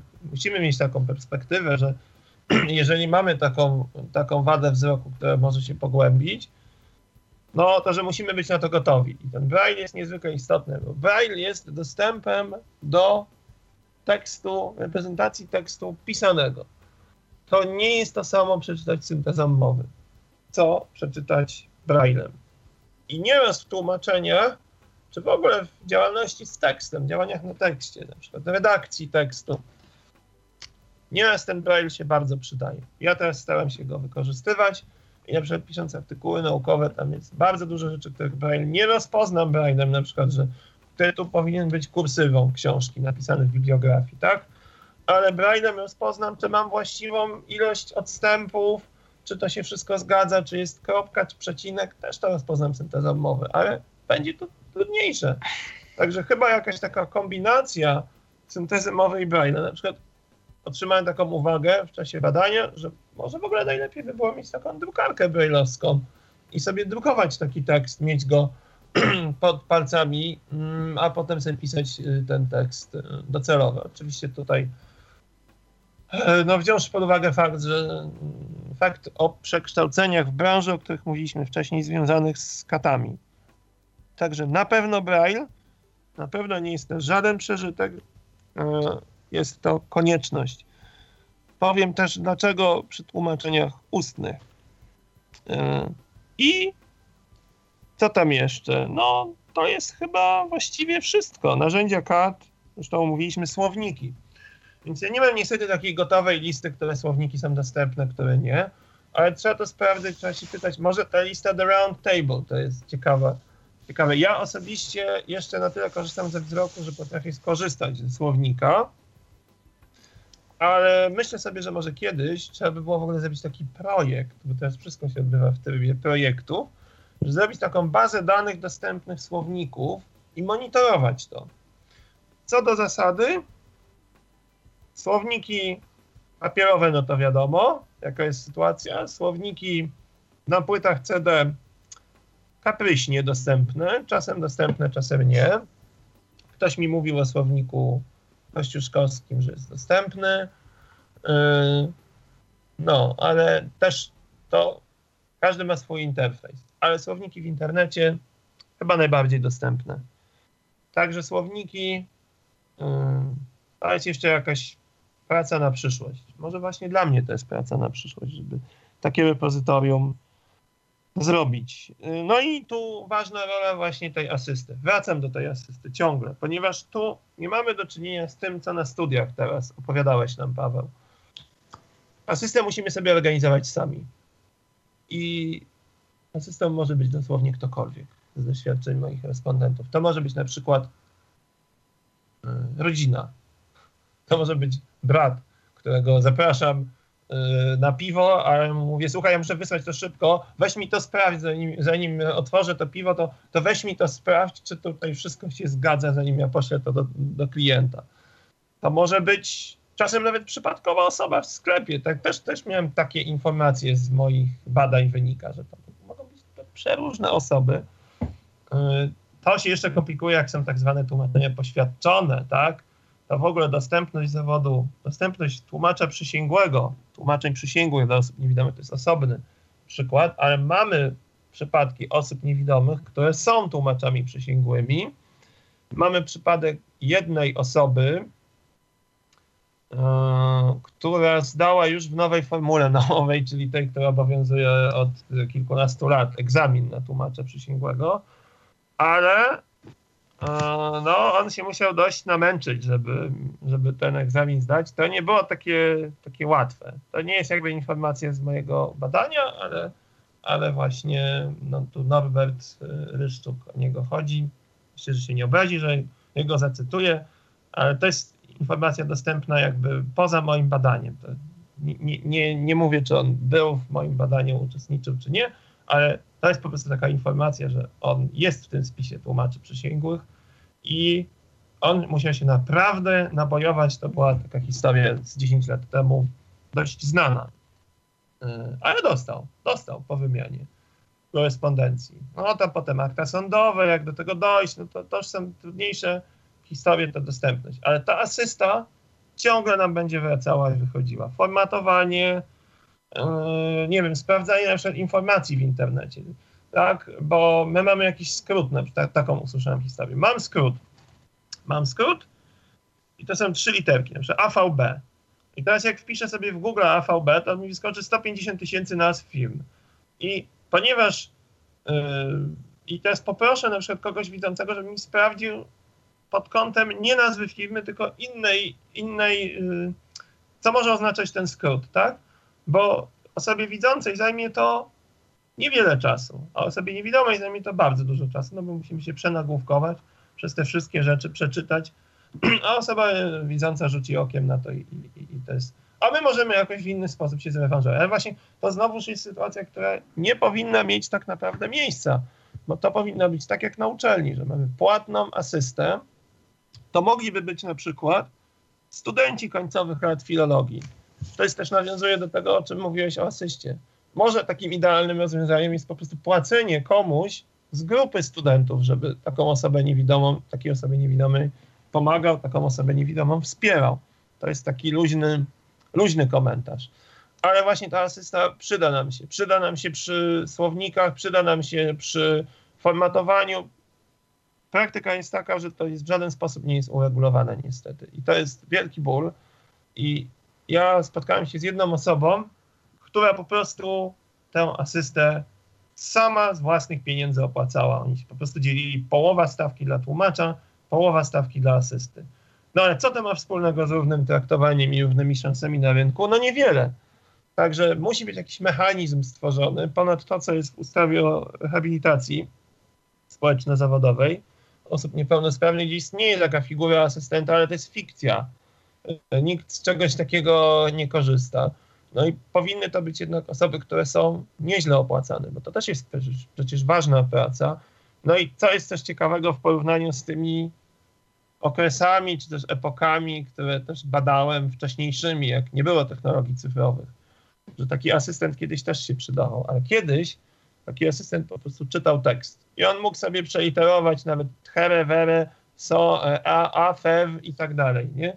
I to nawet pamiętam, jeden respondent mi mówi, że ja, ja to tak wolałem nawet, przeliterował. To, to wtedy wiedziałem doskonale, co tam jest napisane. No tak, ja to, ja to rozumiem. To jest, to, też to było bardzo ciekawe. Ale teraz taki asystent to musi tak i umieć obsłużyć Worda, i być ogarnięty co do internetu, i może znać podstawy tych katów. Także tych kompetencji asystentów jest coraz więcej. Dlatego też no, ich wynagrodzenie powinno jakby korespondować do tych, do tych kompetencji, ale niemniej trzeba powiedzieć, że no jeżeli nie mamy takiej asysty opłacanej z zewnątrz, to nie ma równego traktowania nas jako tłumaczy słabowidzących i niewidomych. To my, my chcemy być bardzo równo traktowani. A pytanie, czy społeczeństwo nas, nas traktuje równo? I tu niestety no, wątpię w to na podstawie tych badań, które przeprowadziłem, no to tak, i te karty niedostępne, i to asysta trzeba sobie samemu to organizować. No jest jeszcze kilka innych rzeczy, no są na przykład te sprzęty wszystkie bardzo drogie, przecież te wszystkie brajlowskie sprzęty, no to wszyscy doskonale wiemy, ile to kosztuje, tak?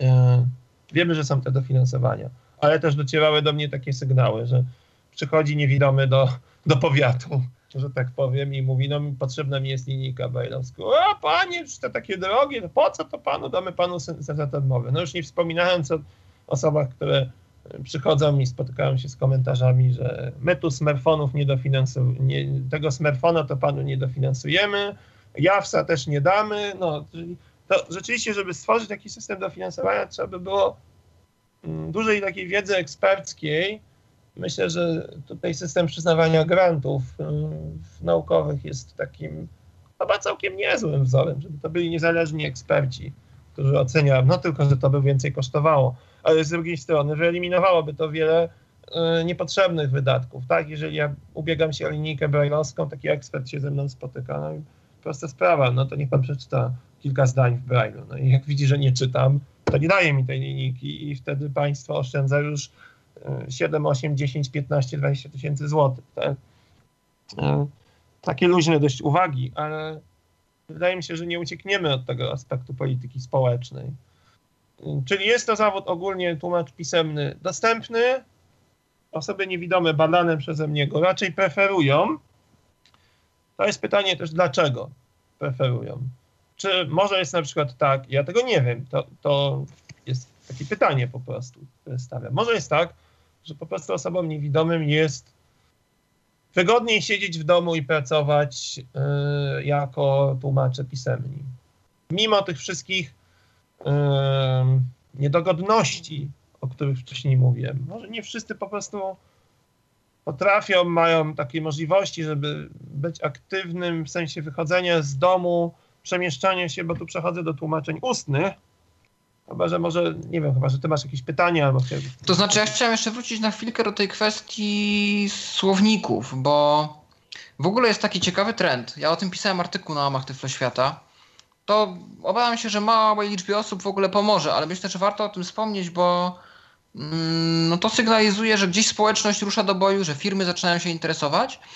Powstają tak zwane otwarte formaty słowników, czyli tak mamy na przykład, y, no mamy Winampa, do Winampa możemy wczytać dowolny plik MP3. To może być piosenka rockowa, jazzowa, to może być e, sonata księżycowa Chopina, ale ten Winamp, nieważne czym to jest, on to otworzy. I na tej samej zasadzie mm, powstały słowniki, które są w takim formacie, że jeden program wystarczy, e, żeby taki słownik obsłużyć. Wystarczy go tylko wczytać i już się populuje baza haseł. Problem, po pierwsze, jest mała standaryzacja, więc tych formatów jest chyba z 50. Po drugie, średnio jest to legalne, bo żaden producent większego słownika, jakieś szanujące wydawnictwo, nie, nie wypuszcza da. swoich słowników w tym formacie. I wszystko, co mamy, są to jakieś takie lewe, rosyjskie często yy, przeróbki, gdzie ktoś zeskanował słownik ręcznie strona po stronie i go przerobił, względnie jakoś wyłuskał bazę danych z płytki i ją przystosował. Jedynym wyjątkiem tutaj jest y, firma Abby, ta od FineReadera, mhm. która stworzyła swój słownik Abby Linguo. I tam jest też jakiś format otwarty słowników DSL czy SDL, teraz nie pamiętam, y, do którego da się konwertować i z którego da się konwertować. Y, I można tego typu słowniki pozyskiwać dostępne pod Abylingua. Abylingua samo mhm. w sobie, choć szczytem dostępności nie jest, mogło być lepiej, jest obsługiwalne. Można jak najbardziej sobie z nim poradzić. A ja sam znalazłem kilka aplikacji na Androida jako mm, apki mobilne, które wspierają te różne formaty i znalazłem też otwarty konwerter tych formatów, w którym można słowniki swobodnie z jednego formatu na drugi przerzucać. Przy czym, tak jak mówię, no jest to kwestia niestety jeszcze póki co robienia tych rzeczy na własną odpowiedzialność. Wspominam o tym dlatego, że jest w tym duży potencjał. I gdyby rzeczywiście mm, jakoś przemówić wydawnictwom do rozsądku, że to jest jakaś droga, bo to nie znaczy, że oni stracą nagle dochody, tylko trzeba by te słowniki przerobić na trochę inny format. Wtedy rzeczywiście moglibyśmy mieć taką sytuację, że wystarczy jeden program i możemy wczytać słownik dowolnego wydawnictwa o dowolnej tematyce, jakiś specjalistyczny, ogólny, dla każdego języka i spokojnie go sobie w sposób dla nas dostępny obsługiwać. No, myślę, że daleka do tego droga. No tak, no na razie jedyne co nam zostaje to no, googlować i patrzeć, może gdzieś jest dostępny legalnie nasz ukochany słownik w otwartym formacie. Pamiętajmy oczywiście, że tłumacz nie tylko się posługuje słownikami, ale też tak zwanych tekstów paralelnych szuka, czyli takich tekstów, które albo, albo są zbliżone, albo w ogóle nawet są takie różne adresy, różne bazy internetowe. No, przecież jest mnóstwo tych tekstów unijnych, tak? I one muszą być przetłumaczone na wszystkie oficjalne języki Unii Europejskiej. W związku z tym można sobie łatwo znaleźć taką tabelkę. Po lewej źródło, po prawej docel, docelowy tekst, tak? I w ten sposób sobie szukać y, na zasadzie, no nie wiem, jeżeli mamy tłumaczenia medyczne, to bardzo się przydają nawet abstrakty artykułów medycznych. Także pomysłowość, duża pomysłowość w wyszukiwaniu, ale to znowuż nas to kosztuje więcej czasu niż osoby widzące. No to prawda, aczkolwiek tutaj chyba internet też zdaje się być dość pomocny, bo no ja fakt, nie robiłem mega skomplikowanych tych tłumaczeń, były to raczej teksty typowe, natomiast do różnych słów yy, dziwacznych mi na przykład bardzo pomaga Wikipedia, wbrew pozorom. Tak, otworzyć, otworzyć artykuł po angielsku na temat słowa, którego nie rozumiemy, albo po polsku w Wikipedii i u dołu ekranu są linki z alternatywnymi wersjami językowymi Klikamy w język docelowy, pokazuje się ten artykuł w drugim języku i jest termin specjalistyczny przetłumaczony już, gotowy. Nie zawsze to trzeba y, tą brzydką maksymą się posługiwać. Ufaj, ale sprawdzaj, ale oczywiście Wikipedia jest bardzo ciekawym źródłem teraz informacji dla wielu tłumaczy, myślę. No tak.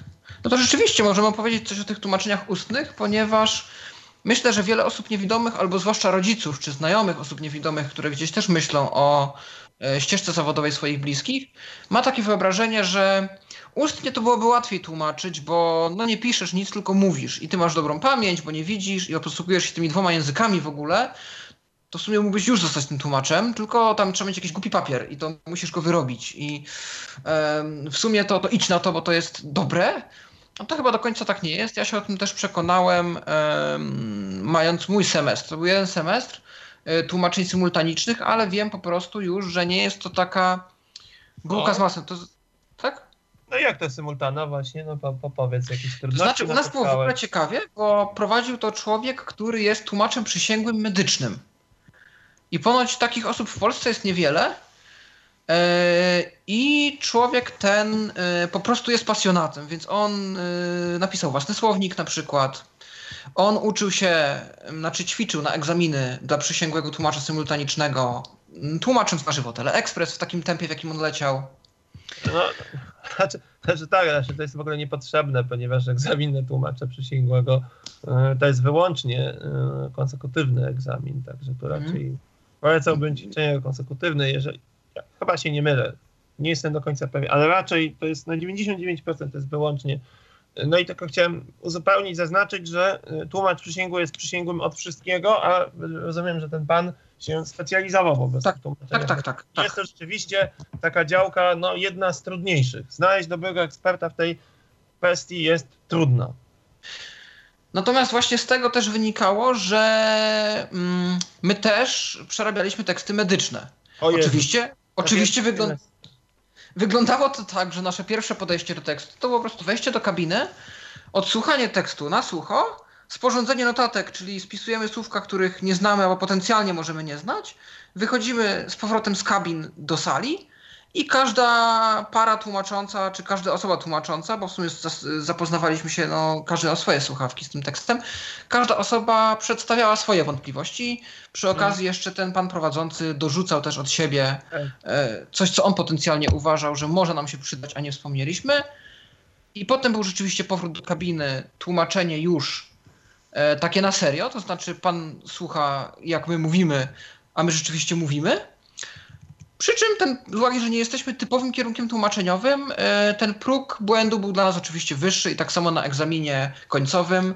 E, ten tekst był też troszeczkę wolniej dla nas odtworzony niż dla tłumaczy takich profesjonalnych. Ja nie chcę jakby komentować metodyki tych zajęć, bo to nie jest przedmiotem naszej dzisiejszej audycji, naszego spotkania, ale bardziej by mnie interesowało to, czy napotkałeś tam na jakieś bariery? Bo też jestem ciekaw, czy to. Znaczy w ogóle pierwsza rzecz, na, o jakiej się zorientowałem, z syntezą sobie tam po prostu nie poradzę. Ja, jeżeli mam mieć dwie pary słuchawek na uszach, jest to po prostu no. fizycznie niewykonalne, więc tu już obowiązkowo braille. A ja, a ja czasem robię syntezę, czasem korzystam, ale rzadko. Jesteś w stanie dwie słuchawki, bo ja nie mógłbym się skupić, wiesz, na syntoku. No, jak na... masz kilkaset godzin, powiedzmy, praktyki, okay. to staje się to trochę prostsze, ale rzeczywiście... Yy nie polecam tego rozwiązania. Nie tak, polecam. i myślę, że też na, mi nawet z tym Braillem było się ciężko skupić, bo tekst mhm. leciał sobie w takim tempie naturalnej mowy człowieka. Nie był specjalnie nie. spowalniany. I trzeba było robić e, notatki. Trzeba było po prostu notować te słowa. I rzeczywiście tu dobrze, że miałem koleżankę, która jest, była też moją partnerką w tłumaczeniach, bo jej się udało więcej zanotować niż mnie i też e, rzeczy, które mnie nurtowały, a ja gdzieś w tym próbie złapania wszystkiego i zapisania wszystkiego mogłem to utracić. To ja sprzedam przy okazji, że taką osobę, która z tobą siedzi w kabinie, nazywa się profesjonalnie konkabiną. O. I wyróżniamy konkabina, jego i konkabentkę. Ją. Także o. twoja o. konkabętka. E, tak, moja konkabentka. Ja mam duży problem, żeby w doktoracie tego słowa nie użyć, bo wszyscy tak mówią, ale osoba druga osoba widząca, osoba siedząca w kabinie z tłumaczem niewidomym, tak chyba pisałem, bo mhm. by było napisać konkabentka. Ale wszyscy tak mówią. Mógłby się dziwnie skojarzyć osobom niewtajemniczonym. Ale to jest celowo w ten sposób zrobione. Rozumiem. Żart. Natomiast no tak, no to, to, takie były moje doświadczenia. Mhm.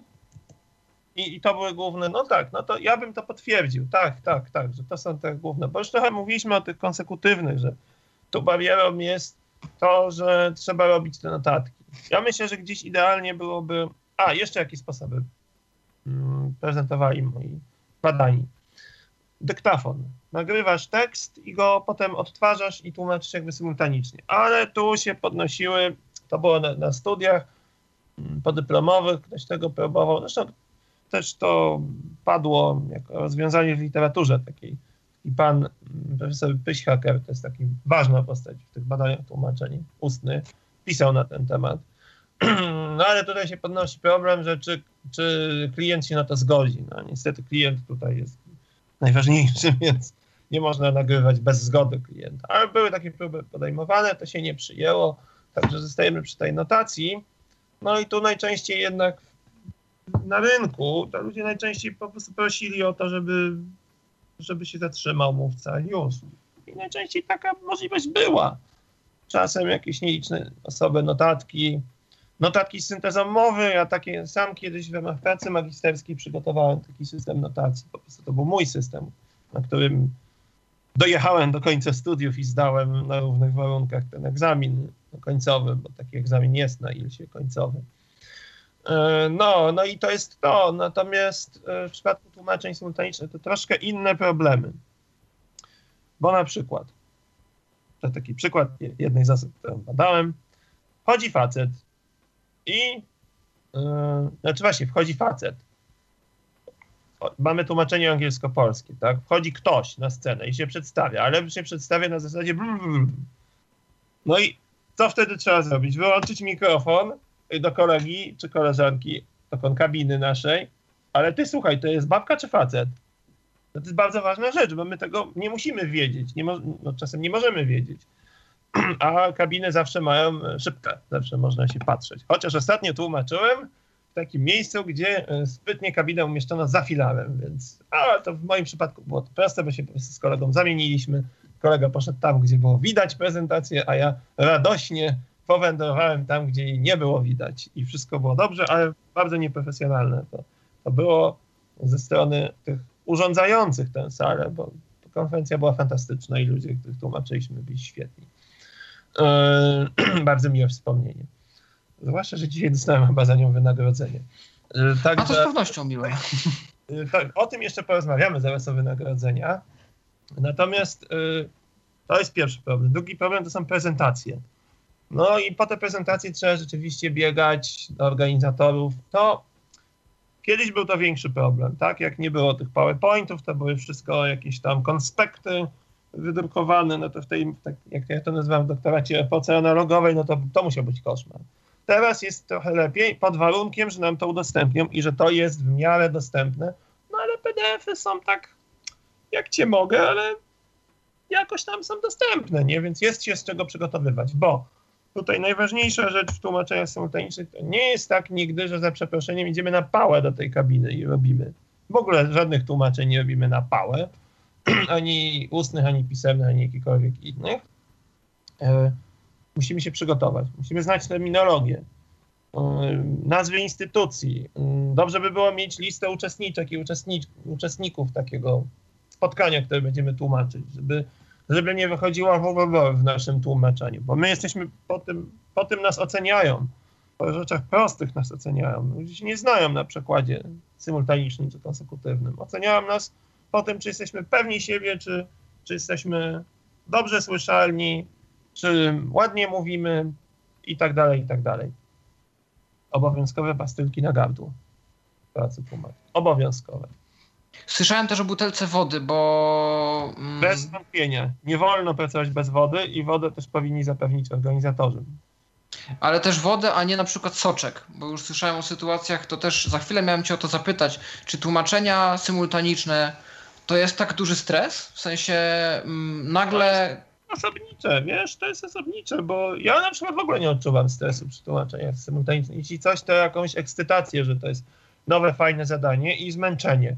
Owszem, no jeżeli jest taki mówca, o takiego ostatniego miałem, ostatnio miałem, Boże, mówca, który nigdy nie kończył zdań, to straszne było, to to jest naprawdę 10 minut robić takiego człowieka, ale zwykle te zmiany są po 20, po 30 minut, to tam w zależności jak się dogadasz z tą konkabiną twoją. Ale po prostu 10 minut, Jezu, ja już nie mogę, no to tylko właśnie to tylko właśnie dotykamy ramienia kolegi i on już wie, że to jest taki nasz sygnał, bo tam widzący to się jakoś inaczej umawiają, jak się zmieniają, ale my sobie po prostu ustalamy sygnał na zmianę. No i on to przyjmuje. I on po prostu znowu po 10 minutach już czuje, że po prostu dotyka tego mojego ramienia, Boże, znowu to muszę przejąć. A drugi z kolei przypadek to jest czytanie. No niestety mówcom się często zdarza czytać. I to jest po prostu, to jest koszmar, to jest męczące. No właśnie też to samo zlecenie, kolega miał ten tekst, dostał, bo bardzo miły człowiek nam czytał to, to, to, to, to bardzo dał nam to, to, to, swoje wystąpienie, bardzo fajnie i ja się w ogóle na to cieszyłem. Przy czym okazało się, że to było tak czytane, to było tak trudne w ogóle do zrozumienia bez tłumaczenia, yy, no, że no, było ciężko. Daliśmy radę oczywiście, bo to, to nam zawsze dajesz radę. To, to nie jest tak, że zdecydowanie to nie ma, nie ma jakichś kompletnych krachów, jak już masz jakieś tam doświadczenie, które też trzeba kiedyś tam zdobyć. Ale generalnie tak, to, to się daje radę, tylko jest to męczące po prostu. I zastanawiasz się to rzeczywiście po co, kto z tego zrozumiał. Także stres jest, ale jest też taki element, wiecie, jest też taki element, że trzeba na przykład przyjść do tego. To są ciągle nowe miejsca, no bo nie będziemy ciągle tłumaczyć w jednym budynku, w jednej kabinie. Trzeba się z tym miejscem zapoznać. Przecież pierwsze, co ja robię, to biorę tam koleżankę czy kolegę i szukamy toalety. Bo jeżeli ona czy on tłumaczy, moj, moja konkabina, to przecież ona nie wyjdzie ze mną szukać toalety. Nie? To jest pierwsza rzecz. Odwieszam ubranie i natychmiast idę do toalety.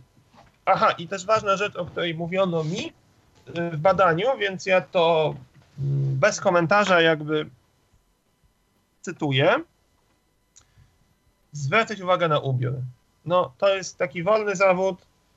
Nie możemy przyjść sobie byle czym. Trzeba mieć zawsze koszulę, może marynarkę, może garnitur. Nawet czasami są takie okazje. Trzeba po prostu dobrze wyglądać. Potem nas też oceniają. I to jest też ważne dla osoby zamawiającej, żeby ten tłumacz się dobrze prezentował. Są jeszcze inne takie tłumaczenia, na przykład wizyt studyjnych, no to tam już, tam już jest wolna amerykanka, tam się po prostu wszystko dzieje. Mogą cię, nie wiem, zabrać na wódkę na przykład i no i też oczywiście nie masz obowiązku z nimi pić, ale to zależy od kontekstu, jak to się mawia, ilu lingwistów trzeba do włożenia żarówki, zależy od kontekstu, taki nasz branżowy dowcip. No i yy, to po prostu bardzo różne rzeczy. Ja myślę też, że genderowo jest to bardzo trudne, że dla mnie, jako dla faceta, jest łatwiej pewne rzeczy zrobić i w pewnych kontekstach się odnaleźć, bo na przykład ja sobie pójdę na wódkę z jakimś takim klientem, który, z którym czuję się w jakiś sposób związany z innej działki mojego życia. Takich klientów miałem. Już nie będę wchodził w szczegóły, ale wyobraź sobie, że zapraszamy, że zapraszają e, tłumaczkę, zapraszają na przykład dziewczynę, która jest w ciąży. Też miałem taką kiedyś sytuację, pracowaliśmy z koleżanką w ciąży i naprawdę te komentarze, które ona słyszała od, od mówców, e, od uczestników, no były jakieś takie no, no niewybredne, jakieś takie hamskie, no po prostu tłumaczę no wiele, wielu rzeczy muszę się nasłuchać, a, a, myślę, że tłumaczki o wiele więcej, a tłumaczki z niepełnosprawnością jeszcze więcej i naprawdę są takie historie, że yy, no, no, no, że co, to my będziemy płacić za to, to akurat osoby z niepełnosprawnością ruchową, tak słyszałem, że, że ktoś kiedyś taką tłumaczkę po prostu sposponował za to, że ona przyszła o kulach na przykład. Ojej, no to jest, to nie jest zbyt dobry prognostyk, to co mówisz. No niestety, no, spotykamy się w pracy tłumacza z całym przekrojem y, społeczeństwa. I jak wiemy, jest bardzo dużo ludzi kulturalnych w naszym społeczeństwie, ale jak wiemy, też jest bardzo wielu hamów, prostaków, e, z którymi najchętniej byśmy nie mieli do czynienia i od takich staramy się trzymać z daleka, ale niestety pracując czasem nie jesteśmy w stanie mm, do końca się, się opędzić od takich ludzi, a czasem też nie. Czasem też jest tak, że po prostu no, ludzie to są ludzie, nie? że na przykład oni są nawet w porządku. No pamiętam taką grupę mieliśmy właśnie, że oni są w porządku, tylko że oni no jakby nie mają zakodowanych w głowie, że na przykład to może być obraźliwe, że jak się komuś powie taką rzecz, jak powie, powiedział jedna osoba, powiedziała właśnie tej mojej koleżance, widzącej zresztą tłumaczce. No myślę, że to, to no, trzeba jakby uzbroić się w taki pancerz i myślę, że to też jest część powodu, dla którego niewiele osób jednak decyduje się na tłumaczenia ustne. Z mojej grupy Niewiele osób się zdecydowało na to tłumaczenie, a wykonuje zawód, zawód tłumacza, głównie zajmuje się tłumaczeniami ustnymi.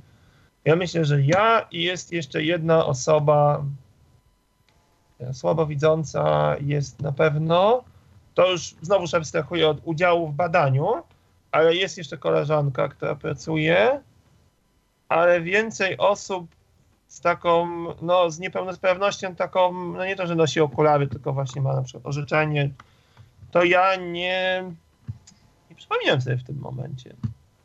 Także nie chcę teraz odstraszyć od tego zawodu. Nie, bo on jest piękny. Ja na przykład nie ma nic dla mnie piękniejszego niż, niż siedzenie w kabinie i tłumaczenie. Na przykład czasem zdarzało mi się uczestniczyć w konferencjach, w których raz uczestniczyłem jako mówca, a raz jako tłumacz.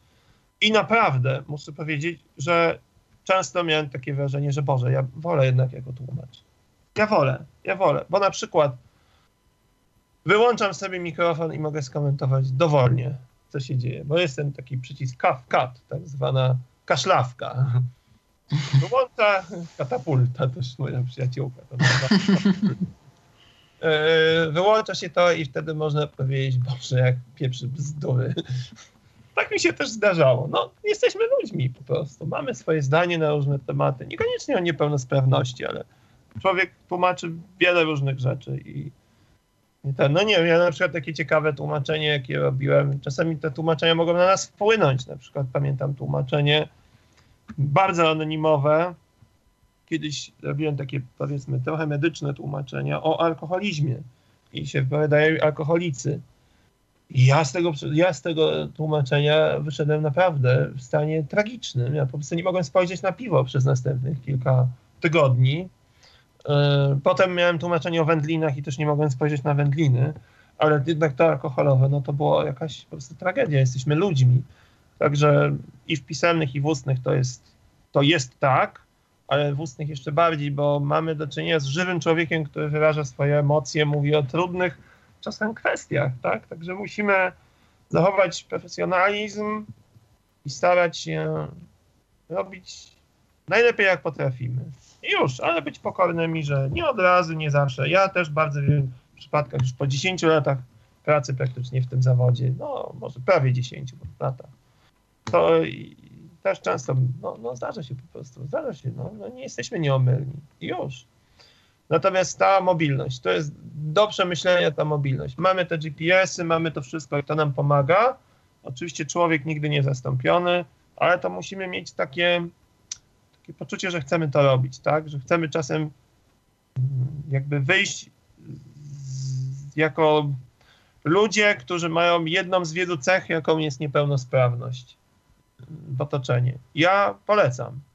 To jest fajna robota, ja na przykład bardzo lubię w tłumaczeniach ustnych to, że ja się przygotuję porządnie, ale ja przychodzę i ja robię i wychodzę. I, i ja już nie mogę cofnąć i jeszcze raz tego zrobić. Nie muszę, tak jak w tekście pisanym, muszę ciągle poprawiać. To jest moja indywidualna preferencja. A swoją drogą też o stawkach trzeba powiedzieć, że tłumaczom ustnym płaci się w tak zwanych blokach po 4 godziny. To jest każde rozpoczęte 4 godziny, czyli konferencja 5-godzinna już płacą tak jakby było 8 godzin. I taki blok to jest obecnie około 600 zł. No, raczej poniżej się nie przyjmuje, powyżej czasem bywa 700 zł na przykład. Czasem się zna, a czasem to medyczne to myślę, że powinny chodzić w Warszawie przynajmniej za więcej. Za 800, 900 zł. To jeszcze zależy jak tłumaczymy, bo w Polsce często się tłumaczy na język angielski, czyli na tak zwany język B, czy na język w ogóle obcy. Za granicą jest troszkę inaczej, na przykład w Unii jest generalnie do niedawna była taka zasada, że się tylko tłumaczyła na język ojczysty i ma to sens. U nas nie było tylu native'ów do niedawna, no i wciąż nie ma. I ten rynek działa tak, że często tłumaczymy na B, a nie tylko scena A, tak? Czyli nie tylko na nasz ojczysty, ale na ten drugi nasz język tłumaczymy. Na zachodzie jest troszeczkę inaczej, u nas jest troszeczkę inaczej ale my sobie też bardzo dobrze dajemy radę i, i staramy się no, dostarczyć jak najlepszy produkt i to chyba nam jakoś wychodzi. Yy, I co chciałem powiedzieć, że yy, taki blog to jest koszt właśnie około 600 zł, ale na przykład jeżeli mamy tłumaczenie między B a B, tak, między dwoma obcymi, na przykład w moim wypadku to jest angielsko-hiszpańskie, to właściwie powinniśmy wziąć o wiele więcej. Powinniśmy wziąć powiedzmy 900 zł za taki blog. I tak to e, wygląda. Tak. A jeszcze jest tak, takie tłumaczenie szeptane w tych ustnych, czyli że siedzisz obok e, osoby, której tłumaczysz, szepczesz do ucha. Jest to trudne tłumaczenie. I też właściwie powinno się nastawiać, żeby to dwie osoby robiły. No i to jest ważne właśnie, że dwie osoby i nie tak, że 600 zł do podziału. Nie. Każda z tych, e, każdy z tych tłumaczy bierze 600 zł. I to jest taki kolejny ciekawy przykład. My musimy być traktowani też z godnością, a nie, że przyjeżdżamy do, pamiętam z koleżanką, przyjeżdżam do hotelu z koleżanką, państwo macie pokój 36. Ale jak to? To nie ma tak. Nie, nie jesteśmy parą. My siedzimy w kabinie, ale nie będziemy sypiać razem z tego powodu. No i zażądaliśmy dwóch pokoi, no i koniec. I organizator musiał nam te dwa pokoje dać, bo, bo ja nie będę spał w pokoju z moją koleżanką, tłumaczką. To, tak to nie będzie. Także pilnujmy tej naszej godności. I do tego chciałem nawiązać, dlatego że y, jeszcze tutaj mam przewidziany punkt warunki pracy. To jest, było nie było, tytuł mojego grantu badawczego, te warunki pracy. To jest bardzo ciekawe. Tutaj to zależało od bardzo wielu rzeczy, jakie te warunki pracy były, ale generalnie y, zachęcam, apeluję do wszystkich, którzy zajmują się tłumaczeniami, y, żeby wiedzieli, że ich wiedza jest co najmniej tyle samo warta, co osób widzących. I jeżeli widzący bierze 600 zł za blok, to my też bierzemy te 600 zł za blok a nie 400 tylko dlatego, że jesteśmy niewidomi. Nie dawajmy się robić w konia, że tu są jakieś dodatkowe koszty, że jakieś coś. Nie, jeżeli mamy produkt dobry, to mamy nie, nie możemy oczekiwać, tylko klient ma obowiązek nam zapłacić dokładnie tyle samo, ile by zapłacił osobie widzącej. Nie dawajmy się wciskać w takie rytmy, że ktoś nas będzie zatrudniał na SOD, a potem wymagał od nas E, ileś tam dziesiąt, e, nie wiem, e, stron tygodniowo tłumaczenia, bo to się opłaca osobie zatrudniającej, a nawet te biura tłumaczeniowe niektóre się chyba zorientowały, bo już widziałem takie ogłoszenia niezgodne z polskim porządkiem prawnym. Ogłoszenia, że zatrudnię tłumacza z niepełnosprawnością w stopniu znacznym. Takie ogłoszenia można, one są po prostu nielegalne. Nie wolno czegoś takiego zrobić. I na to uczulam. Nie bierzemy 15 stron, 15 e, zł za stronę i nie bierzemy 15 stron na następny dzień, bo nie, bo mamy swoją godność, mamy swoją wiedzę, mamy swoje wykształcenie i nie róbmy tego. Nie róbmy tego, bo niszczymy tym przede wszystkim siebie. Jeżeli bierzemy pisemne, to minimum stawki, minimum zaczynać się powinno od 30 zł. Minimum. To jest jeszcze pytanie też o to, czy założymy działalność gospodarczą, czy nie. To jest sprawa otwarta. Słyszałem takie opinie, że to jest bardzo dobre zakładanie. Ja, ja osobiście nie mam działalności gospodarczej. No i to jest wiadomo jeszcze ten problem taki związanymi, związany z ograniczeniami wynikającymi z tego, że wielu z nas pobiera jednak świadczenia rentowe. No i to też trzeba się jakoś zastanowić, w jaki sposób to robią. To, to niestety nas bardzo uderza jako freelancerów te, te progi, zwłaszcza przy rencie socjalnej. Bo ja mogę mieć 4 dni w kabinie, czy 5 dni, czy 10 nawet mogę mieć jednego miesiąca i zarobić 12 tysięcy złotych, a potem przez 5 miesięcy nie mieć nic. I to jest niesprawiedliwe, że ja muszę dbać o to, żeby zawiesić tę rentę, odwiesić tę rentę, oddać ją, że to jest jakby mój ciężar dodatkowy. No i to też jest jakaś taka rekomendacja, żeby no żeby to zmienić, to, to myślę, że to jest absolutnie, bije to najbardziej właśnie w wolne zawody, że pracujesz, starasz się i kara. No i to jest pytanie, tutaj na tej antenie ono zresztą padło, ja się z tym zgadzam, że za co dostajemy tę rentę? Czy za to, że jesteśmy niepełnosprawni, czy za to, że jesteśmy nędzarzami? No i wydaje się, że w obecnym porządku prawnym dostajemy niestety za to drugie, a nie za to pierwsze.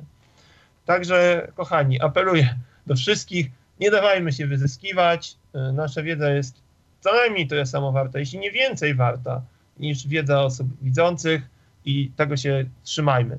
Są takie konteksty, w których różni ludzie pracują za darmo, robią za darmo tłumaczenia, ale są to konteksty na przykład, które czasem są dla mnie dyskusyjne, czasem nie. No, no Wikipedia. Nie bierzesz tłumaczeń za tłumaczenie Wikipedii pieniędzy, tak? Jest to dla ciebie jakaś praktyka. Są też praktyki tłumaczeniowe. No niestety te praktyki też są bezpłatne, chociaż należałoby się chyba zastanowić, na ile te staże i praktyki powinny być płatne, a na ile bezpłatne. Są na przykład u nas na studiach jest wymagana w ogóle praktyka tłumaczeniowa i nauczycielska. Wszystko są rzeczy bezpłatne. A jeść musisz przecież w tym czasie. Nie ma. Tak. E, no, ale z kolei też w drugą stronę. No, starajmy się robić tę samą robotę, co, co nasi koledzy, nasze koleżanki widzący, y, tłumacze. Y, to myślę, że dużo przy lokalizacjach jest takich prac bezpłatnych. Ja to trochę tego nie pochwalam, że taki barter na przykład, że ja bym się, powiem inaczej, ja bym się na to nigdy nie zgodził, że ja tłumaczę, a ktoś mi daje dostęp do programu i nie wiem, program kosztuje x tam dolarów i ktoś mi go daje za darmo. Ja bym na to nigdy nie poszedł, bo to jest ciężka robota, potem są te upgrade'y, to trzeba wprowadzać, to swoje kosztuje, ale to, to już zależy od tego, bo dużo osób w tym moim badaniu to też były osoby, które robiły bardzo wiele różnych innych rzeczy. Pracowały w NGO-sach, pracowały w redakcjach, pracowały w, no, w różnych miejscach y, i to tłumaczenie było ich takim drugim zawodem. I to jest jasne, że jak to jest twój drugi zawód, to mniej mówisz o tych stawkach, mniej tego pilnujesz, a nawet jeżeli to nasz jest dziesiąty zawód, starajmy się jednak pilnować tych spraw, bo, bo to jest ważne. To jest ważne i nie róbmy takiej hały, że a, dla mnie to jest dużo hajsu, jak mi ktoś da tam, nie wiem, 800 zł za dzień tłumaczenia. No nie, no nie. No wiedzmy, że są, są jakieś stawki i musimy się musimy się ich trzymać ze względów różnych, ale też i takich godnościowych. O. Przy, czym, przy, czym, przy czym wydaje mi się, że na przykład oprogramowanie open source, gdzie wszystko opiera się o społeczność, tak. bo i programista zaprogramował ten program za darmo i tłumacz go przetłumaczył, e, tam jest to fajna praktyka, wydaje mi się. Zwłaszcza, że często mamy do czynienia z taką nietypową terminologią, zależy od tego, co tłumaczymy. Mi już się zdarzało i tłumaczyć yy, takie popularne aplikacje, bo i nawigację GPS, i klienty sieci społecznościowych, a zdarzało mi się tłumaczyć grę strategiczną typu RTS, gdzie yy, nauczyłem się wielu rzeczy, jak jest, ja miałem wtedy powiedzmy jakieś 16 lat, jak jest, nie wiem, stajnia, ratusz, takie różne średniowieczne części miasta, coś, co w życiu by mnie zainteresowało, gdyby nie to, że miałem przetłumaczyć grę, e, o, tak. która jest w takim miejscu miejscowiona. No rozumiem, rozumiem. Ja, ja to wszystko szanuję i rozumiem. Yy, I nie, nie potępiam od razu z góry tego wszystkiego, ale, ale też pamiętajmy, że na przykład są takie firmy jak Facebook, które wyłącznie opierają, taki, taki doktorat jakiś czas temu czytałem o tych tłumaczeniach, fan, fan subbing jest. No właśnie, to są takie skomplikowane zjawiska, tak? Fan subbing, czyli tłumaczenie napisów, albo tłumaczenie Facebooka. Ono jest wyłącznie tłumaczeniem wolontariackim. No, na ile to jest etyczne ze strony tej firmy, to jest kwestia moim zdaniem bardzo dyskusyjna, bo nie jest to biedna korporacja. No. I oczywiście open source, ale to jest znowu szersza dyskusja. Czy to jest open source robiony przez amatora, tak, robiony przez programistę po godzinach, tak jak na przykład jest, nie wiem, aplikacja Go to Stop. Ja nigdy sobie nie wyobrażam, że za testy takiej aplikacji bym chciał od kogoś, od tego autora pieniędzy. No ale jeżeli to jest open source, który robi IBM albo HP, to jest trochę inna, inna, inna sytuacja, tak? Także bierzmy pod uwagę ten szerszy kontekst wykonywania przez nas zawodu, żebyśmy wszyscy czuli się dobrze. No właśnie, a propos tego, że jesteś freelancerem, w jaki sposób znajdujesz zlecenia? No bo teraz tak, ja powiedzmy skończę za chwileczkę tą filologię, no i co dalej? Czy ja mogę od razu zaczynać jako tłumacz? Czy powinienem się jeszcze w czymś specjalizować, zanim się ogłoszę jako tłumacz? Yy, czy uczyć się po prostu robiąc praktykę, najpierw w czymś mniejszym, potem przyjmując się coraz większe zlecenia? A jeśli no, tak, to gdzie szukać tych zleceniodawców? Ja myślę, że ty już się specjalizujesz w tylu rzeczach, bo przecież w tylu audycjach brałeś udział. Znasz się na przykład na tych tematach związanych z niepełnosprawnościami, na, na programowaniu już się znasz, znaczy znasz się na informatyce ogólnie pojętej. To już są te twoje specjalizacje, tak? starajmy się, starajmy się, nie no, wyłącznie bierzmy zlecenia, na których się znamy. No, no jeżeli ja się nie znam na budowie koparki i nie mam, nie mam możliwości dotarcia do tego, jak to działa, to nie biorę tego zlecenia. No musimy, jak mawiał klasyk, trzeba wiedzieć, kiedy, trzeba wyczuć, kiedy wstać i wyjść, kiedy w szatni pozostał płaszcz przedostatni. Także my też musimy to wiedzieć, że nie wszystko bierzemy, bo, bo robimy, bo robimy, bo wszystko, bo pieniądze, bo życie, bo no wiadomo, że musimy za coś żyć, ale staramy się brać jednak to, na czym się znamy. Tu problem jest przeważnie odwrotny. Bardzo wiele osób zna się i mówi, nie, ja się tak naprawdę na tym nie znam, ja nie mam żadnej specjalizacji, ja nic nie wiem. To okazuje się być często nieprawdą. No właśnie, ale czy w takich sytuacjach wymagane są na przykład certyfikacje? Powiedzmy, ja tłumaczyłem już tyle programów, ile tłumaczyłem, yy, na zasadzie jakiegoś wolontariatu czy mojej dobrej woli. Yy, oczywiście mogę zdobyć jakieś poświadczenia od tych programistów, czy w formie. Ale czy warto się dalej angażować w jakieś kursy, na przykład tłumaczeniowe pod kątem informatyki, jeżeli bym chciał w to iść dalej? No, myślę, że każdy kurs jest wartościowy, jeżeli jest dobrze zrobiony. Natomiast to nie jest tak, że ktoś spojrzy na przykład z biura tłumaczeniowego na liczbę kursów. Raczej patrzą na to, co do tej pory robiłeś. I wtedy możesz im powiedzieć, no dobra, no wprawdzie nie robiłem tego za pieniądze, ale zrobiłem to, to, to, to, to, to, to i to. No i wtedy jest zupełnie inna rozmowa, tak? Także gdzieś rejestrować się w biurach tłumaczeniowych, ale na przykład ci moi respondenci to bardzo dużo taką metodą kuli śniegowej i moja kariera też tak się rozwija metodą kuli śniegowej, bo na przykład gdzieś pracowałem w innej zupełnie branży, ale stamtąd mnie poznali, e, no i, e, no i potem zaczęli mi dawać jakiś czas później zlecenia tłumaczenia. No i znacznie więcej teraz zarabiam na tych zleceniach niż kiedykolwiek zarobiłem pracując wtedy mm, w tamtej branży drugiej.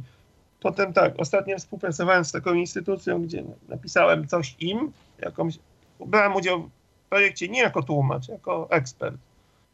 Ale no, zapoznałem się z nimi, ostatnio dzwoni do mnie, czy tam pisze do mnie taka dziewczyna z sekretariatu. Mówi, słuchaj, ty przecież jesteś tłumaczem, my tu mamy debatę, może byś sobie wziął kolegę czy koleżankę i, i byście nam ją zrobili. I to jest taka metoda kuli śniegowej, ale myślę, że też warto uderzać do tych biur trochę głupio mi o tym mówić, bo sam tego nie robię, ale też co warto? Warto mieć profesjonalną stronę internetową.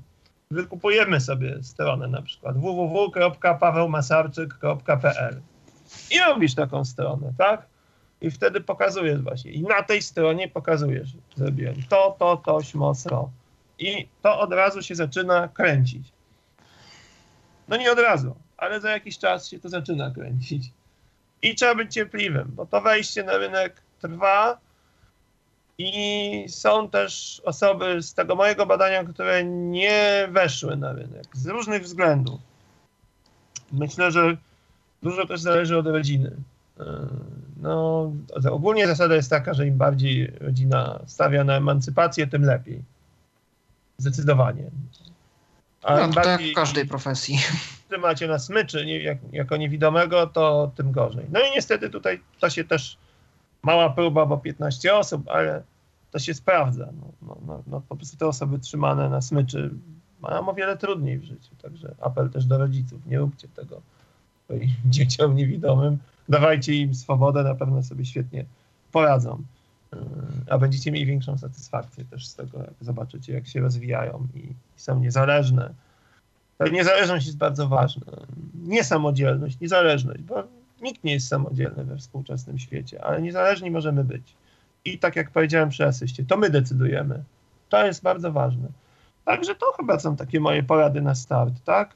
Szukać, patrzeć, gdzie byliśmy, w jakich instytucjach, w jakich miejscach żeśmy na przykład pracowali. Może oni potrzebują przekładu, może, yy, może ktoś, kogo oni znają, potrzebuje tłumaczeń i taką kulą śniegową, a z drugiej strony te biura tłumaczeniowe i strona internetowa na pewno to jest ważna forma promocji. Od razu, e... że ja mojej nie mam też. Ale, Ale myślę, że teraz nie jest to trudne. Nie ma reguły. Znam bardzo dobrych tłumaczy, którzy nie mają ani strony, nie są nigdzie zapisani w żadnych biurach, a mają sporo zleceń i przede wszystkim są fantastyczni. No mam przede wszystkim myślę o koledze moim takim, który właśnie tak robi E, jest świetnym tłumaczem, świetnym. I, i kochani, i jeszcze jedna ważna, ważna uwaga. Pokora. Nie wszystko wiemy, wiemy znacznie mniej niż nie wiemy.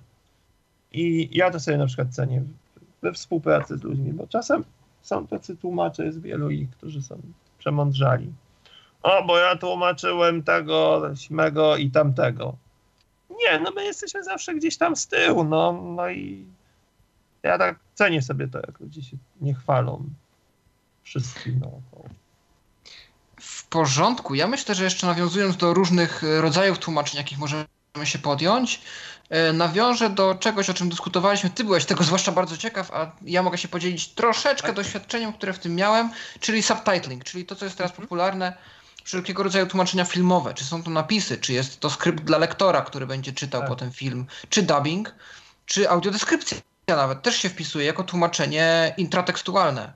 Audiowizualne tłumaczenie intersemiotyczne. Intersemiotyczne, o tym, oj. O tym jeszcze porozmawiamy za chwilkę.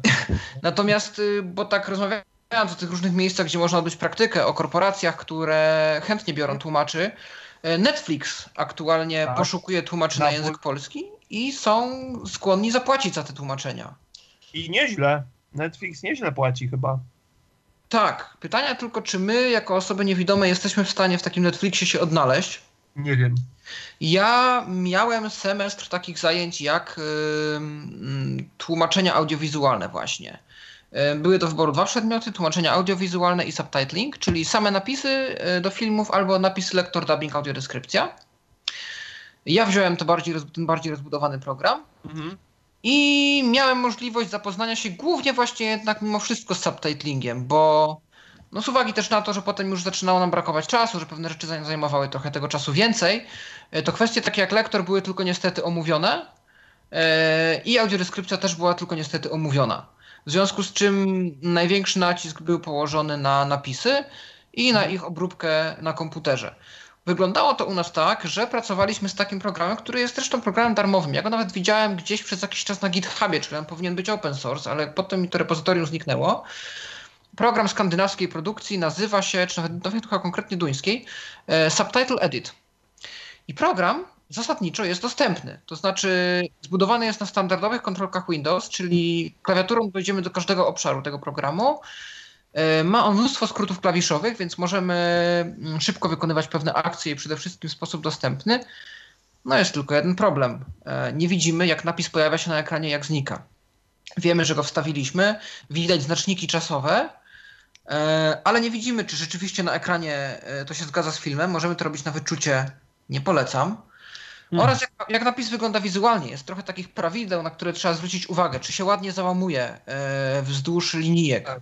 że coś się przeniosło do nowej linii, a coś zostało w starej. Żeby nie pozostawiać na przykład y, bękartów, czyli osobnych literek, które pozostają na końcu linii. To, to nie wygląda ładnie. Lepiej przenieść je na początek, że... Sieroty i wdowy chyba. Tak, tak. tak. Um, żeby nie tłumaczyć na przykład y, zwrotów, które są raczej znane, typu hello. A ludzie raczej, gdy usłyszą hello, wiedzą, że to znaczy cześć, nie trzeba tego tłumaczyć. Nie trzeba przepisywać imion w napisach, bo to też zajmuje niepotrzebną przestrzeń. Że są konkretne standardy limitów znakowych. Jest trochę takich pudeł. No Większość z tego możemy opanować sami, no bo wiadomo, pewne konwencje e, głoszą, że stosujemy to, nie stosujemy tego. Ale czy napis wizualnie wygląda atrakcyjnie dla odbiorcy oraz yy, czy rzeczywiście pojawia się i znika wtedy, kiedy my tego chcemy i czy synchronizuje się ładnie z dialogiem, tego nie jesteśmy w stanie e, opanować sami póki co. Mi w tym pomagała moja asystentka. Natomiast y, tutaj ja miałbym taką poradę dla osób programujących takie narzędzia do edycji napisów. I to zgłosiłem nawet autorom subtitle edita, niestety bez odpowiedzi yy, została ta moja sugestia. Po pierwsze, wprowadzić yy, dźwięk na to, gdy napis się pojawi i zniknie. Po drugie, żeby screenreader po pojawieniu się napisu go odczytywał. Nie jest to skomplikowane, wydaje mi się, aczkolwiek programistą nie jestem.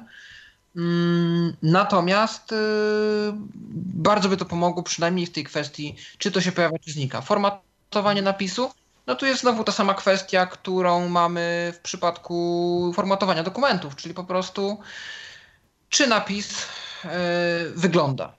To może ktoś sprawdzić, może kiedyś wymyślą tak w programach, żeby prezentować napis dla screenreadera w takiej formie, w jakiej on jest na ekranie, mhm. czyli jedna linijka tekstu odpowiada jednej linijce tekstu na ekranie może tego nie zrobią. Miejmy nadzieję, że zrobią, bo jest to programa, e, programistycznie w zasięgu możliwości. Po prostu wystarczy gdzieś e, dobra wola i myślę, że w przypadku oprogramowania do napisów to się wydarzy prędzej niż w przypadku katów, bo te dostosowania e, są dużo, dużo mniejsze, wydaje mi się przynajmniej z tego mojego doświadczenia, niż w przypadku katów.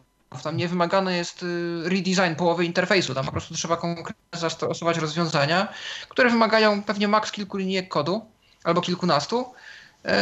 Zaangażowania może jednego programisty, który i tak nad tym pracuje. Natomiast co do lektora, mm, no to jest pisanie skryptu. Tam już nie synchronizujemy się aż tak z czasem. To nie musi wyglądać y, estetycznie specjalnie. Tam mają być wskazówki. Jeżeli jest napisany skomplikowany wyraz y, w jakimś języku obcym, piszemy wymowę fonetyczną. Y, zostawiamy uwagi dla lektora. Mów takim głosem, mów innym głosem, mów takim tonem. Wolniej. Dokładnie. Więc to jest bardziej taki skrypt, rzeczywiście jak didaskalia w teatrze, do sztuki teatralnej. Tak tutaj umieszczamy uwagi dla lektora i to wydaje mi się, o ile mamy wyczucie do filmu, jest to też trudna sztuka. Filmy są już przekazem literackim e, i bardzo ciężko się go tłumaczy, bo nie wszystkie żarty, gry językowe, nie wszystkie zwroty możemy tak łatwo oddać w języku polskim, a pamiętajcie, że zarówno napis, jak i wypowiedź lektora mm, w dubbingu możemy może trochę bardziej popłynąć. E, powinny być na tyle krótkie, żeby synchronizować się w skali 1 do 1 z wypowiedzią w oryginale. Bo później lektor się rozciągnie, a tutaj już jest następna wypowiedź kolejnego aktora czy kolejnej osoby e, scenicznej. I jest to wtedy rzeczywiście problem. Więc tu trzeba mieć takie wyczucie, żeby literacko te krótkie teksty i angielski, zwłaszcza język, no powiem o angielskim, bo w tym języku pracuję, jest z tego znany, że potrafi coś, co my po polsku wyrażamy w pięciu, sześciu słowach, wyrazić w dwóch, trzech. Bo mają takie sprytne zwroty, bo mają jakieś e, skrótowce, bo potrafią sobie coś skrócić, potrafią to obejść jakimś e, spłaszczeniem dwóch słów w jedno. E, też są znani z, jest to język znany z żartów językowych, które po prostu w języku polskim nie działają, więc trzeba mieć też bogatą wiedzę literacką, żeby znaleźć odpowiednią alternatywę. I tu bardzo często przywoływany jest przykład Shreka jako bardzo dobrego tłumaczenia angielskiego na polski, gdzie sam Eddie Murphy był zaskoczony, który grał osła, że Sztur i reszta ekipy, no i przede wszystkim tłumacze, tak świetnie oddali humor szrekowy, który jest pełen odniesień do kultury amerykańskiej, e, do czasów e, mm, wojny o prawa mniejszości narodowych i tak dalej. Gdzie to oddano na polskie realia, zastosowano polskie gagi, polskie mm, odniesienia do, polskich, do polskiej twórczości muzycznej i filmowej. Wszystko to zostało, pewnie zmieniło się przez to też znaczenie, tu musiało nastąpić jakieś przesunięcie, ale polski widz, widz się z tego śmiał i niewiele na tym tracił i te tłumaczenia nie były też sztuczne.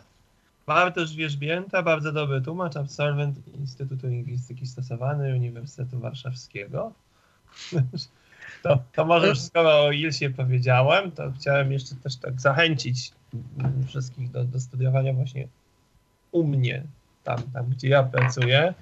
No, sporo mamy doświadczeń z, z, z, osobami niewidomymi, no i też myślę, że to zmienia, że jest, jestem tam y, i, i, i będę tam raczej stamtąd nie odejdę szybko. Y, I to jest też fajne, mnie się podoba u mnie w instytucie, nie tylko to, że jest bardzo dobry program na bardzo wysokim poziomie. Oczywiście są też inne, inne, y, inne miejsca w Polsce. Ja nie mówię, że to jest jedyny instytut, jedyne miejsce, które są, które są sensowne do nauczania przekładu, do uczenia się przekładu. Nie, są bardzo dobre, na przykład anglistyka w Poznaniu ma fantastyczny y, Wydział Anglistyki jest. Na Ujocie jest też bardzo fajne. No, no, innych nie znam, więc o tych mówię. No w Łodzi też jest, też jest na pewno bardzo aktywny. Tutaj znam takiego bardzo aktywnego profesora. Ale no, no trudno mi oceniać, natomiast te, te, wiem, że na pewno są bardzo dobre, ale y, mogę mówić o swoim i o swoim z chęcią opowiem, że ten program jest bardzo fajny i ostatnio nawet mamy nowe języki oprócz tych co zawsze, czyli angielski, francuski, rosyjski, niemiecki. Potem od mojego rocznika, czyli kilkanaście lat już mamy hiszpański, a teraz ostatnio japoński i szwedzki. Także są to nowe jakieś możliwości. Mm, bardzo to jest ciekawe i te pierwsze trzy lata to są bardzo takie przeładowane, no, no to tak zawsze jest. Bardzo dużo rzeczy trzeba zrobić, na przykład po, po to, żeby uzyskać tak zwane minimum pedagogiczne. Dlatego zachęcam do pójścia i na te licencjackie, i na te magisterskie studia. Na magisterskie też może pójść, przyjść osoba z zewnątrz, no musi znać dwa języki w stopniu wymaganym to jest bodaj C, C1. Ja, ja nie, nie, nie, odpowiadam za to, co mówię, ale jest to stopień zaawansowany, no, bo to już od razu zaczynamy kurs, potem jest egzamin szybko specjalizacyjny, ustne, pisemne. To się wybiera. Mamy bardzo teraz nowoczesne wyposażenie w budynku przy ulicy Dobrej 55, także i kabiny, i do tłumaczeń audiowizualnych. Też bardzo polecam przede wszystkim ze względu na kadrę, bo no, są u nas osoby, które zajmują się też na przykład audiodeskrypcją, napisami dla niesłyszących. Respeakingiem to jest taka nowa teraz mm, rzecz, która się dzieje. Mamy taki duży projekt, będziemy realizować teraz. Był już jeden, teraz kolejny. Respeaking, e, czyli napisy na żywo dla osób niesłyszących, które są generowane przy pomocy e, przy pomocy technologii rozpoznawania mowy. Czyli ja siadam tak, siadam tak jak w kabinie, mówię do mikrofonu, przecinek, ale mówię całą interpunkcję, kropka. I tak dalej, wielokropek. I to się pojawia, tam kolega to redaguje troszeczkę i szybko wypuszcza, tam kilka sekund jest opóźnienia. I y, to jest, y, myślę, też ciekawy dla nas. No, skoro ja to mogę robić i nie używam do tego wzroku, to nie widzę żadnych przeciwwskazań, żeby inne osoby niewidome też mogły to robić. Także jest tego bardzo dużo, bardzo jesteśmy zorientowani na dostępność i myślę, że to jest fantastyczne miejsce i, i no, no mogę tylko polecić, bo znam, no u mnie w ogóle większość osób z tego mojego badania studiowała na ILSie, albo jeszcze na WSJ, to, to, przed, jeszcze w latach 60. To, to było i no raczej byli zadowoleni z tych studiów, także myślę, że jest taka długa tradycja, ale jeszcze co chciałem do, na koniec chyba już praktycznie powiedzieć, że jest taka konferencja za dwa dni dosłownie w Krakowie Translation and Accessibility. I to jest organizowane przez również bardzo zacną jednostkę, jaką jest Katedra do Badań nad Przekładem yy, i Komunikacją Międzykulturową Uniwersytetu Jagiellońskiego. I tam będzie dużo będzie mowy o katach, o tym wszystkim, o czym dzisiaj mówiliśmy, o, też o audiodeskrypcji, sami wybitni specjaliści tam będą się wypowiadać. mówiący te słowa również tam będzie miał prezentację. Także na podobny temat co dzisiejsza audycja w sumie. No to nie pozostaje nic innego, jak życzyć powodzenia. Ja ze swojej strony mogę dodać, że może Uniwersytet Śląski nie ma tak bogatego też doświadczenia, jeśli chodzi o osoby niewidome. Miałem wrażenie, że byłem pierwszą osobą od dość długiego czasu, jeśli nie w ogóle, na naszym wydziale. Niemniej jednak y, spotkałem się z bardzo otwartą postawą zarówno prowadzących, jak i moich koleżanek i kolegów. I, a przerabiałem już najróżniejsze przedmioty, włącznie z filmem, gdzie y, oglądaliśmy filmy nieme. Więc y, przeżyliśmy tam też poniekąd, może nie szkołę życia, ale troszeczkę się y, mogłem wykazać dystansem do samego siebie film oczywiście udało mi się obejrzeć e, też z pomocą mojej mamy. To była nawet bardzo taka sympatyczna, myślę, wymiana doświadczeń, bo mama czytała mi napisy, te w, w, mhm. klipy, a ja znowu tłumaczyłem je na polski, więc i ja poćwiczyłem tłumaczenie, e, a mama mi przeczytała napisy, więc oboje z tego filmu coś wiedzieliśmy. No i dostałem oczywiście opis audiodeskrypcyjny tego, co się na ekranie dzieje.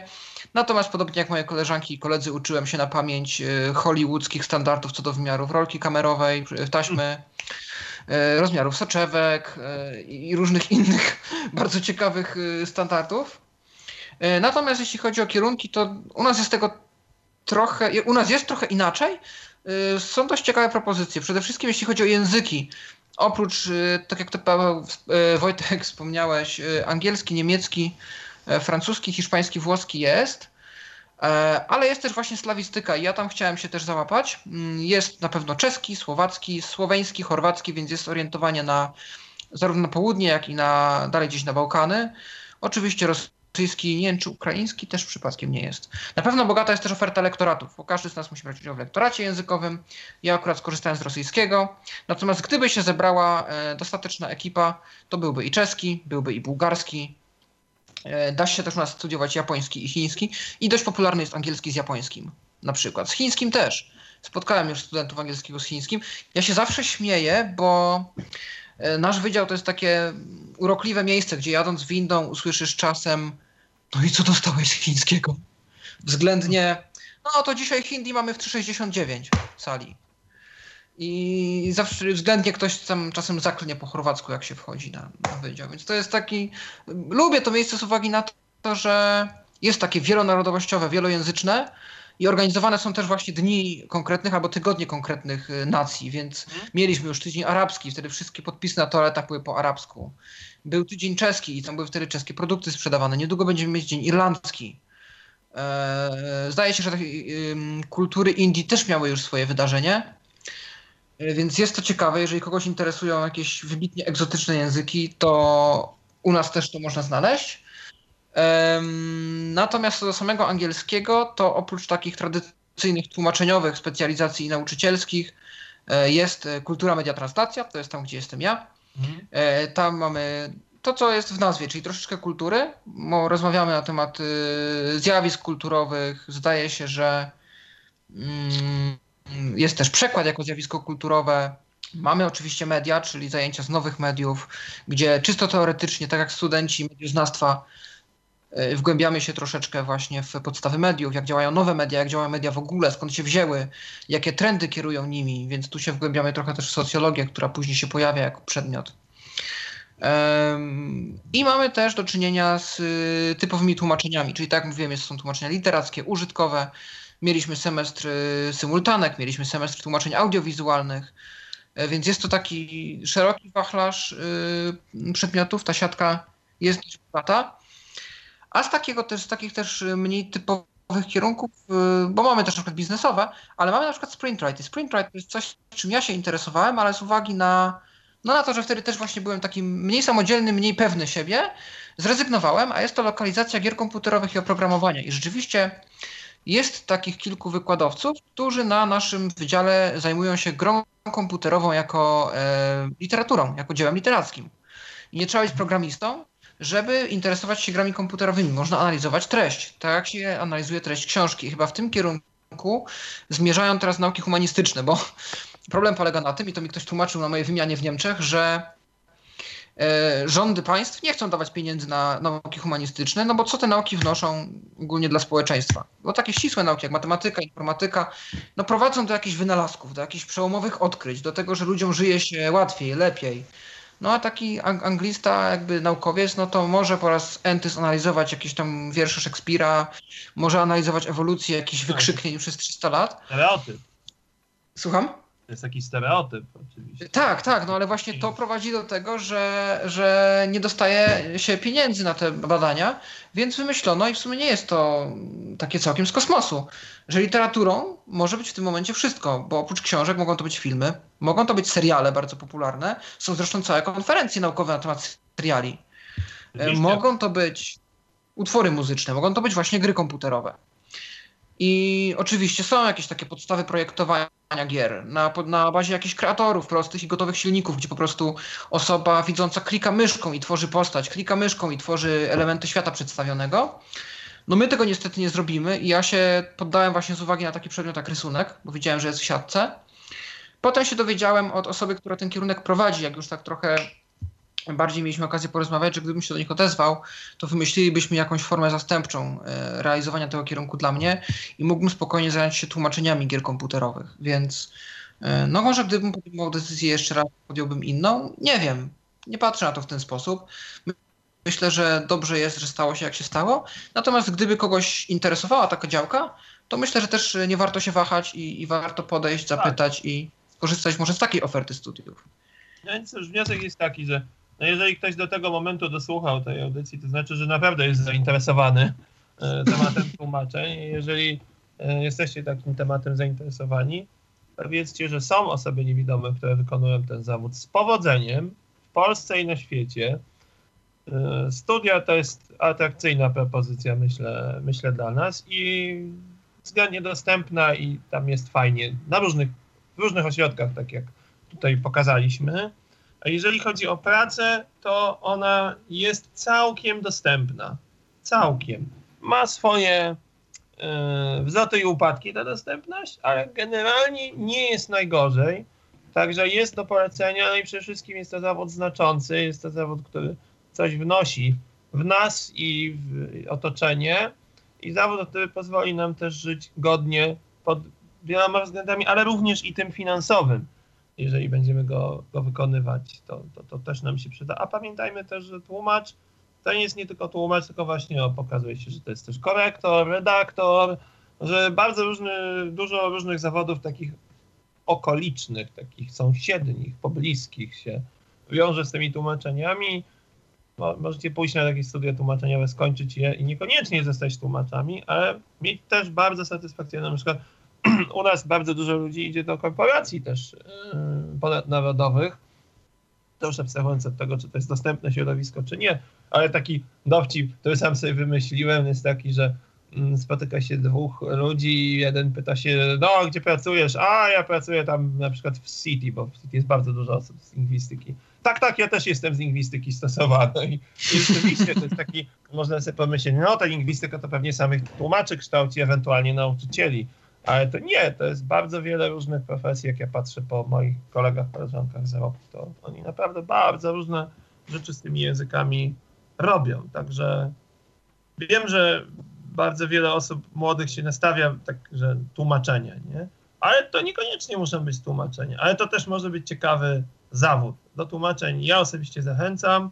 Uważam, że są fajne, w porządku, zwłaszcza ustne są fajne, bo pisemne mi się teraz trochę nie chce robić, ale, ale będę robić też pisemne. Jakoś się zapowiada, że to też się trochę rozkręci. Natomiast E, natomiast e, no, nikt, nikt tu nikogo do, do, nikogo, nikogo do niczego nie zmusza. Ale jeżeli ktoś jest zainteresowany taką ścieżką, to niech wie, że ona jest dostępna i że są tacy, którzy już ją przemierzyli. Jeżeli ktoś by chciał, bo telefonów niestety nie było, jeżeli ktoś by chciał takich informacji zasięgnąć, ja jestem osobą publiczną, w internecie można znaleźć mój profil na przykład na stronach Uniwersytetu Warszawskiego, proszę o kontakt. Jeżeli będę mógł, to postaram się pomóc. To bardzo dobra propozycja. Myślę, że na pewno wiele osób, które myślą o karierze tłumacza w takiej czy innej formie, zdecydują się na zasięgnięcie porady. Jest to ważne, żebyśmy się wymieniali. Ja ze swojej strony również oferuję pomoc na tyle, na ile moje doświadczenie jeszcze jest skromne, ale no, mam nadzieję, że tej audycji przedstawiłem, że coś jednak już wiem, więc też mogę e, E, jako jeszcze student polecić coś przyszłym studentom albo już takim, którzy są tak, na jakimś pierwszym, drugim roku i jeszcze nie do końca wiedzą, gdzie to wszystko dalej pójdzie. Żeby tak jeszcze trochę zachęcić do tych tłumaczeń ustnych, nie wiem, czy pamiętacie taką audycję sprzed kilku lat z mm, kolegą tutaj studyjnym Patrykiem Faliszewskim, również studentem filologii angielskiej, tylko we Wrocławiu. Porwaliśmy się na tłumaczenie konferencji NVDA Con. Jednej z pierwszych, w sumie była to akcja dość spontaniczna, bo wpadliśmy chyba w sobotę wieczorem na jakąś, jakieś dwie godziny przed tym, zanim konferencja ruszyła. Słuchaj, Patryk, chodź potłumaczymy sobie tak symultanicznie dla treningu. No i wyszło nam 6 godzin.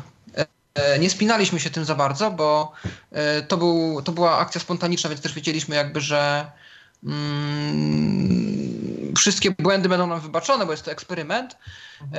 Na szczęście speakerzy mówili dość wolno, Poza tym jest to działka, w której się dobrze odnajdujemy, bo używamy NVDA, bo dostępność nie jest dla nas tematem obcym, tak jak i różne zagadnienia informatyczne. E, a mówili też niejednokrotnie, mm, no niekoniecznie native speakerzy, osoby z różnych krajów, z różnymi akcentami, bliższymi nam, bo też słowiańskimi lub mniej. E, I zmienialiśmy się co chwileczkę i przyjmowaliśmy pytania od słuchaczy i podawaliśmy te pytania dalej autorom NVDA i otrzymywaliśmy odpowiedzi, które znowu tłumaczyliśmy na polski. I chyba tak z dwie sesje tej konferencji udało nam się e, zdzierżyć. Sam byłem zdziwiony, że to tak płynnie poszło. E, nagranie jeszcze chyba gdzieś jest na stronie. E, chyba tak. Tak, i, i y, dla nas to było fantastyczne doświadczenie, i wtedy doszedłem do takiego wniosku, że hej, może praca tłumacza symultanicznego jest czymś dla mnie. Y, więc zobaczymy jeszcze, w którą stronę pójdę. Też robiliśmy już audycję na temat tłumaczeń programów komputerowych, gdzie to wygląda też troszeczkę inaczej. Jest specyficzna terminologia, jest też program PoEdit, który jest całkowicie dostępny, którym się tłumaczy większość programów. Trzeba uważać na trochę inne rzeczy, na pewne tagi, ale to zainteresowanych odsyłamy do tej audycji. Natomiast jest to też y, taka działka, gdzie zwłaszcza w naszym środowisku łatwo jest wystartować, bo dużo jest projektów, takich, które wystarczy pobrać pliki i można już spróbować swoich sił. Dużo jest niezbadanych, które jeszcze do przetłumaczenia zostały. Dużo jest takich, gdzie po prostu tłumaczenia zostały porzucone i można je wznowić. Może ktoś nowy się zainteresować e, tłumaczeniem tego na język polski albo na jakieś inne. Może władacie jeszcze innymi językami. E, tak, nie wiem, rzadkie, rzadkie języki typu na węgierski, to jest język bardzo w cenie. Myślę, że spokojnie można znaleźć pracę. jeszcze o takiej wadze tłumaczeń, yy, może od tego powinniśmy zacząć, ale kto ma iPhone'a, taka anegdota, kto ma iPhone'a, to na pewno pamięta, że, do, że w iOS 10 pojawił się bardzo uroczy komunikat yy, aktywuj bez chmur, tak? I potem to zmieniono na wymasz. I to jest właśnie kwestia tłumaczenia, yy, dlatego że to jest jedno słowo clear, które może po angielsku oznaczać albo bez chmur, albo wymasz. I teraz niestety zrobiono w drugą stronę yy, błąd, ponieważ jak zajdziesz do prognozy pogody, to jest poniedziałek trochę chmur, wtorek wymasz. No bo to jest clear, czyli słonecznie. Yy, nie czy tam problem nie polegał na tym, że ktoś yy, w Apple przez przypadek połączył te dwa komunikaty razem, jako jeden w kodzie i nie dało się tego przetłumaczyć.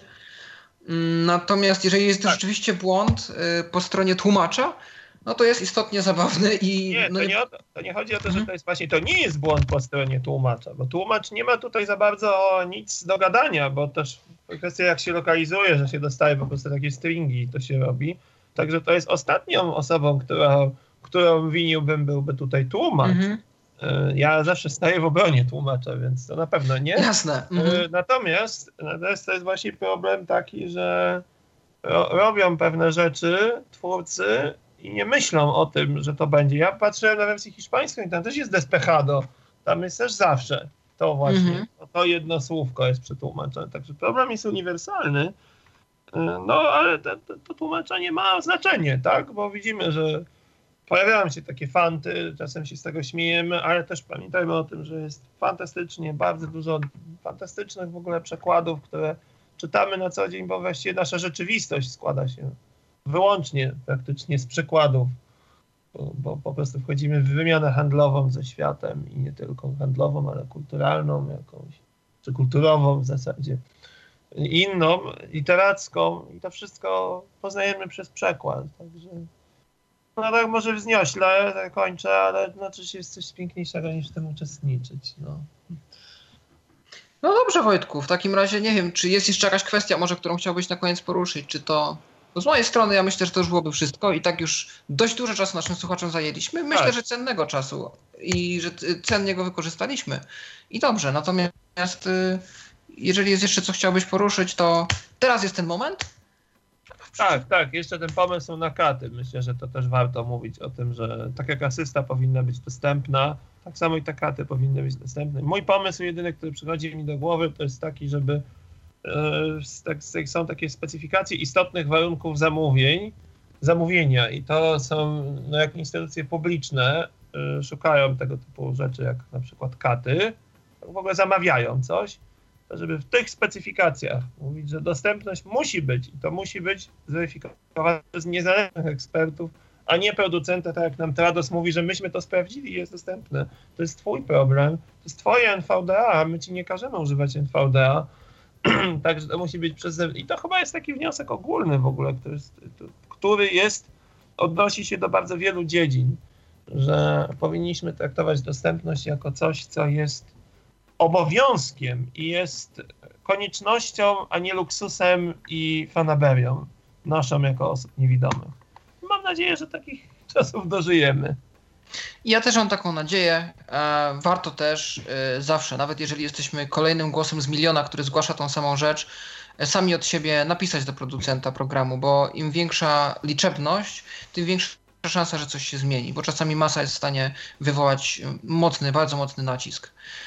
I ja w takim razie już się też z Państwem żegnam. Mamy nadzieję, że ta, że wiele wytłumaczyliśmy na temat tłumaczeń i, i że kogoś przynajmniej zachęciliśmy, bo no tak, słyszeliście. Jak w każdej pracy są wymagania, e, są pewne wyzwania, które trzeba pokonać, ale jak zwykle te wyzwania, się opłacają, a jest to jeden z takich zawodów, dzięki którym e, ludzie uzyskują dostęp do informacji, tak jak my czasem tego dostępu do informacji potrzebujemy. I jeszcze jedno na sam koniec mogę powiedzieć, polecam literaturę o przekładzie. Właśnie jest taka na przykład książka o przekładzie na przykładzie profesora Elżbiety Tabakowskiej. Bardzo dobra książka. Są takie książki fajne, popula- napisane z myślą o czytelniku takim powszechnym, ogólnym. Polecam. Dobrze, też będę musiał się zapoznać. W takim razie dziękujemy Państwu za, w zasadzie Wam, wszystkim, bo, bo może też mówimy do maturzystów, studentów, e, za wysłuchanie tej audycji.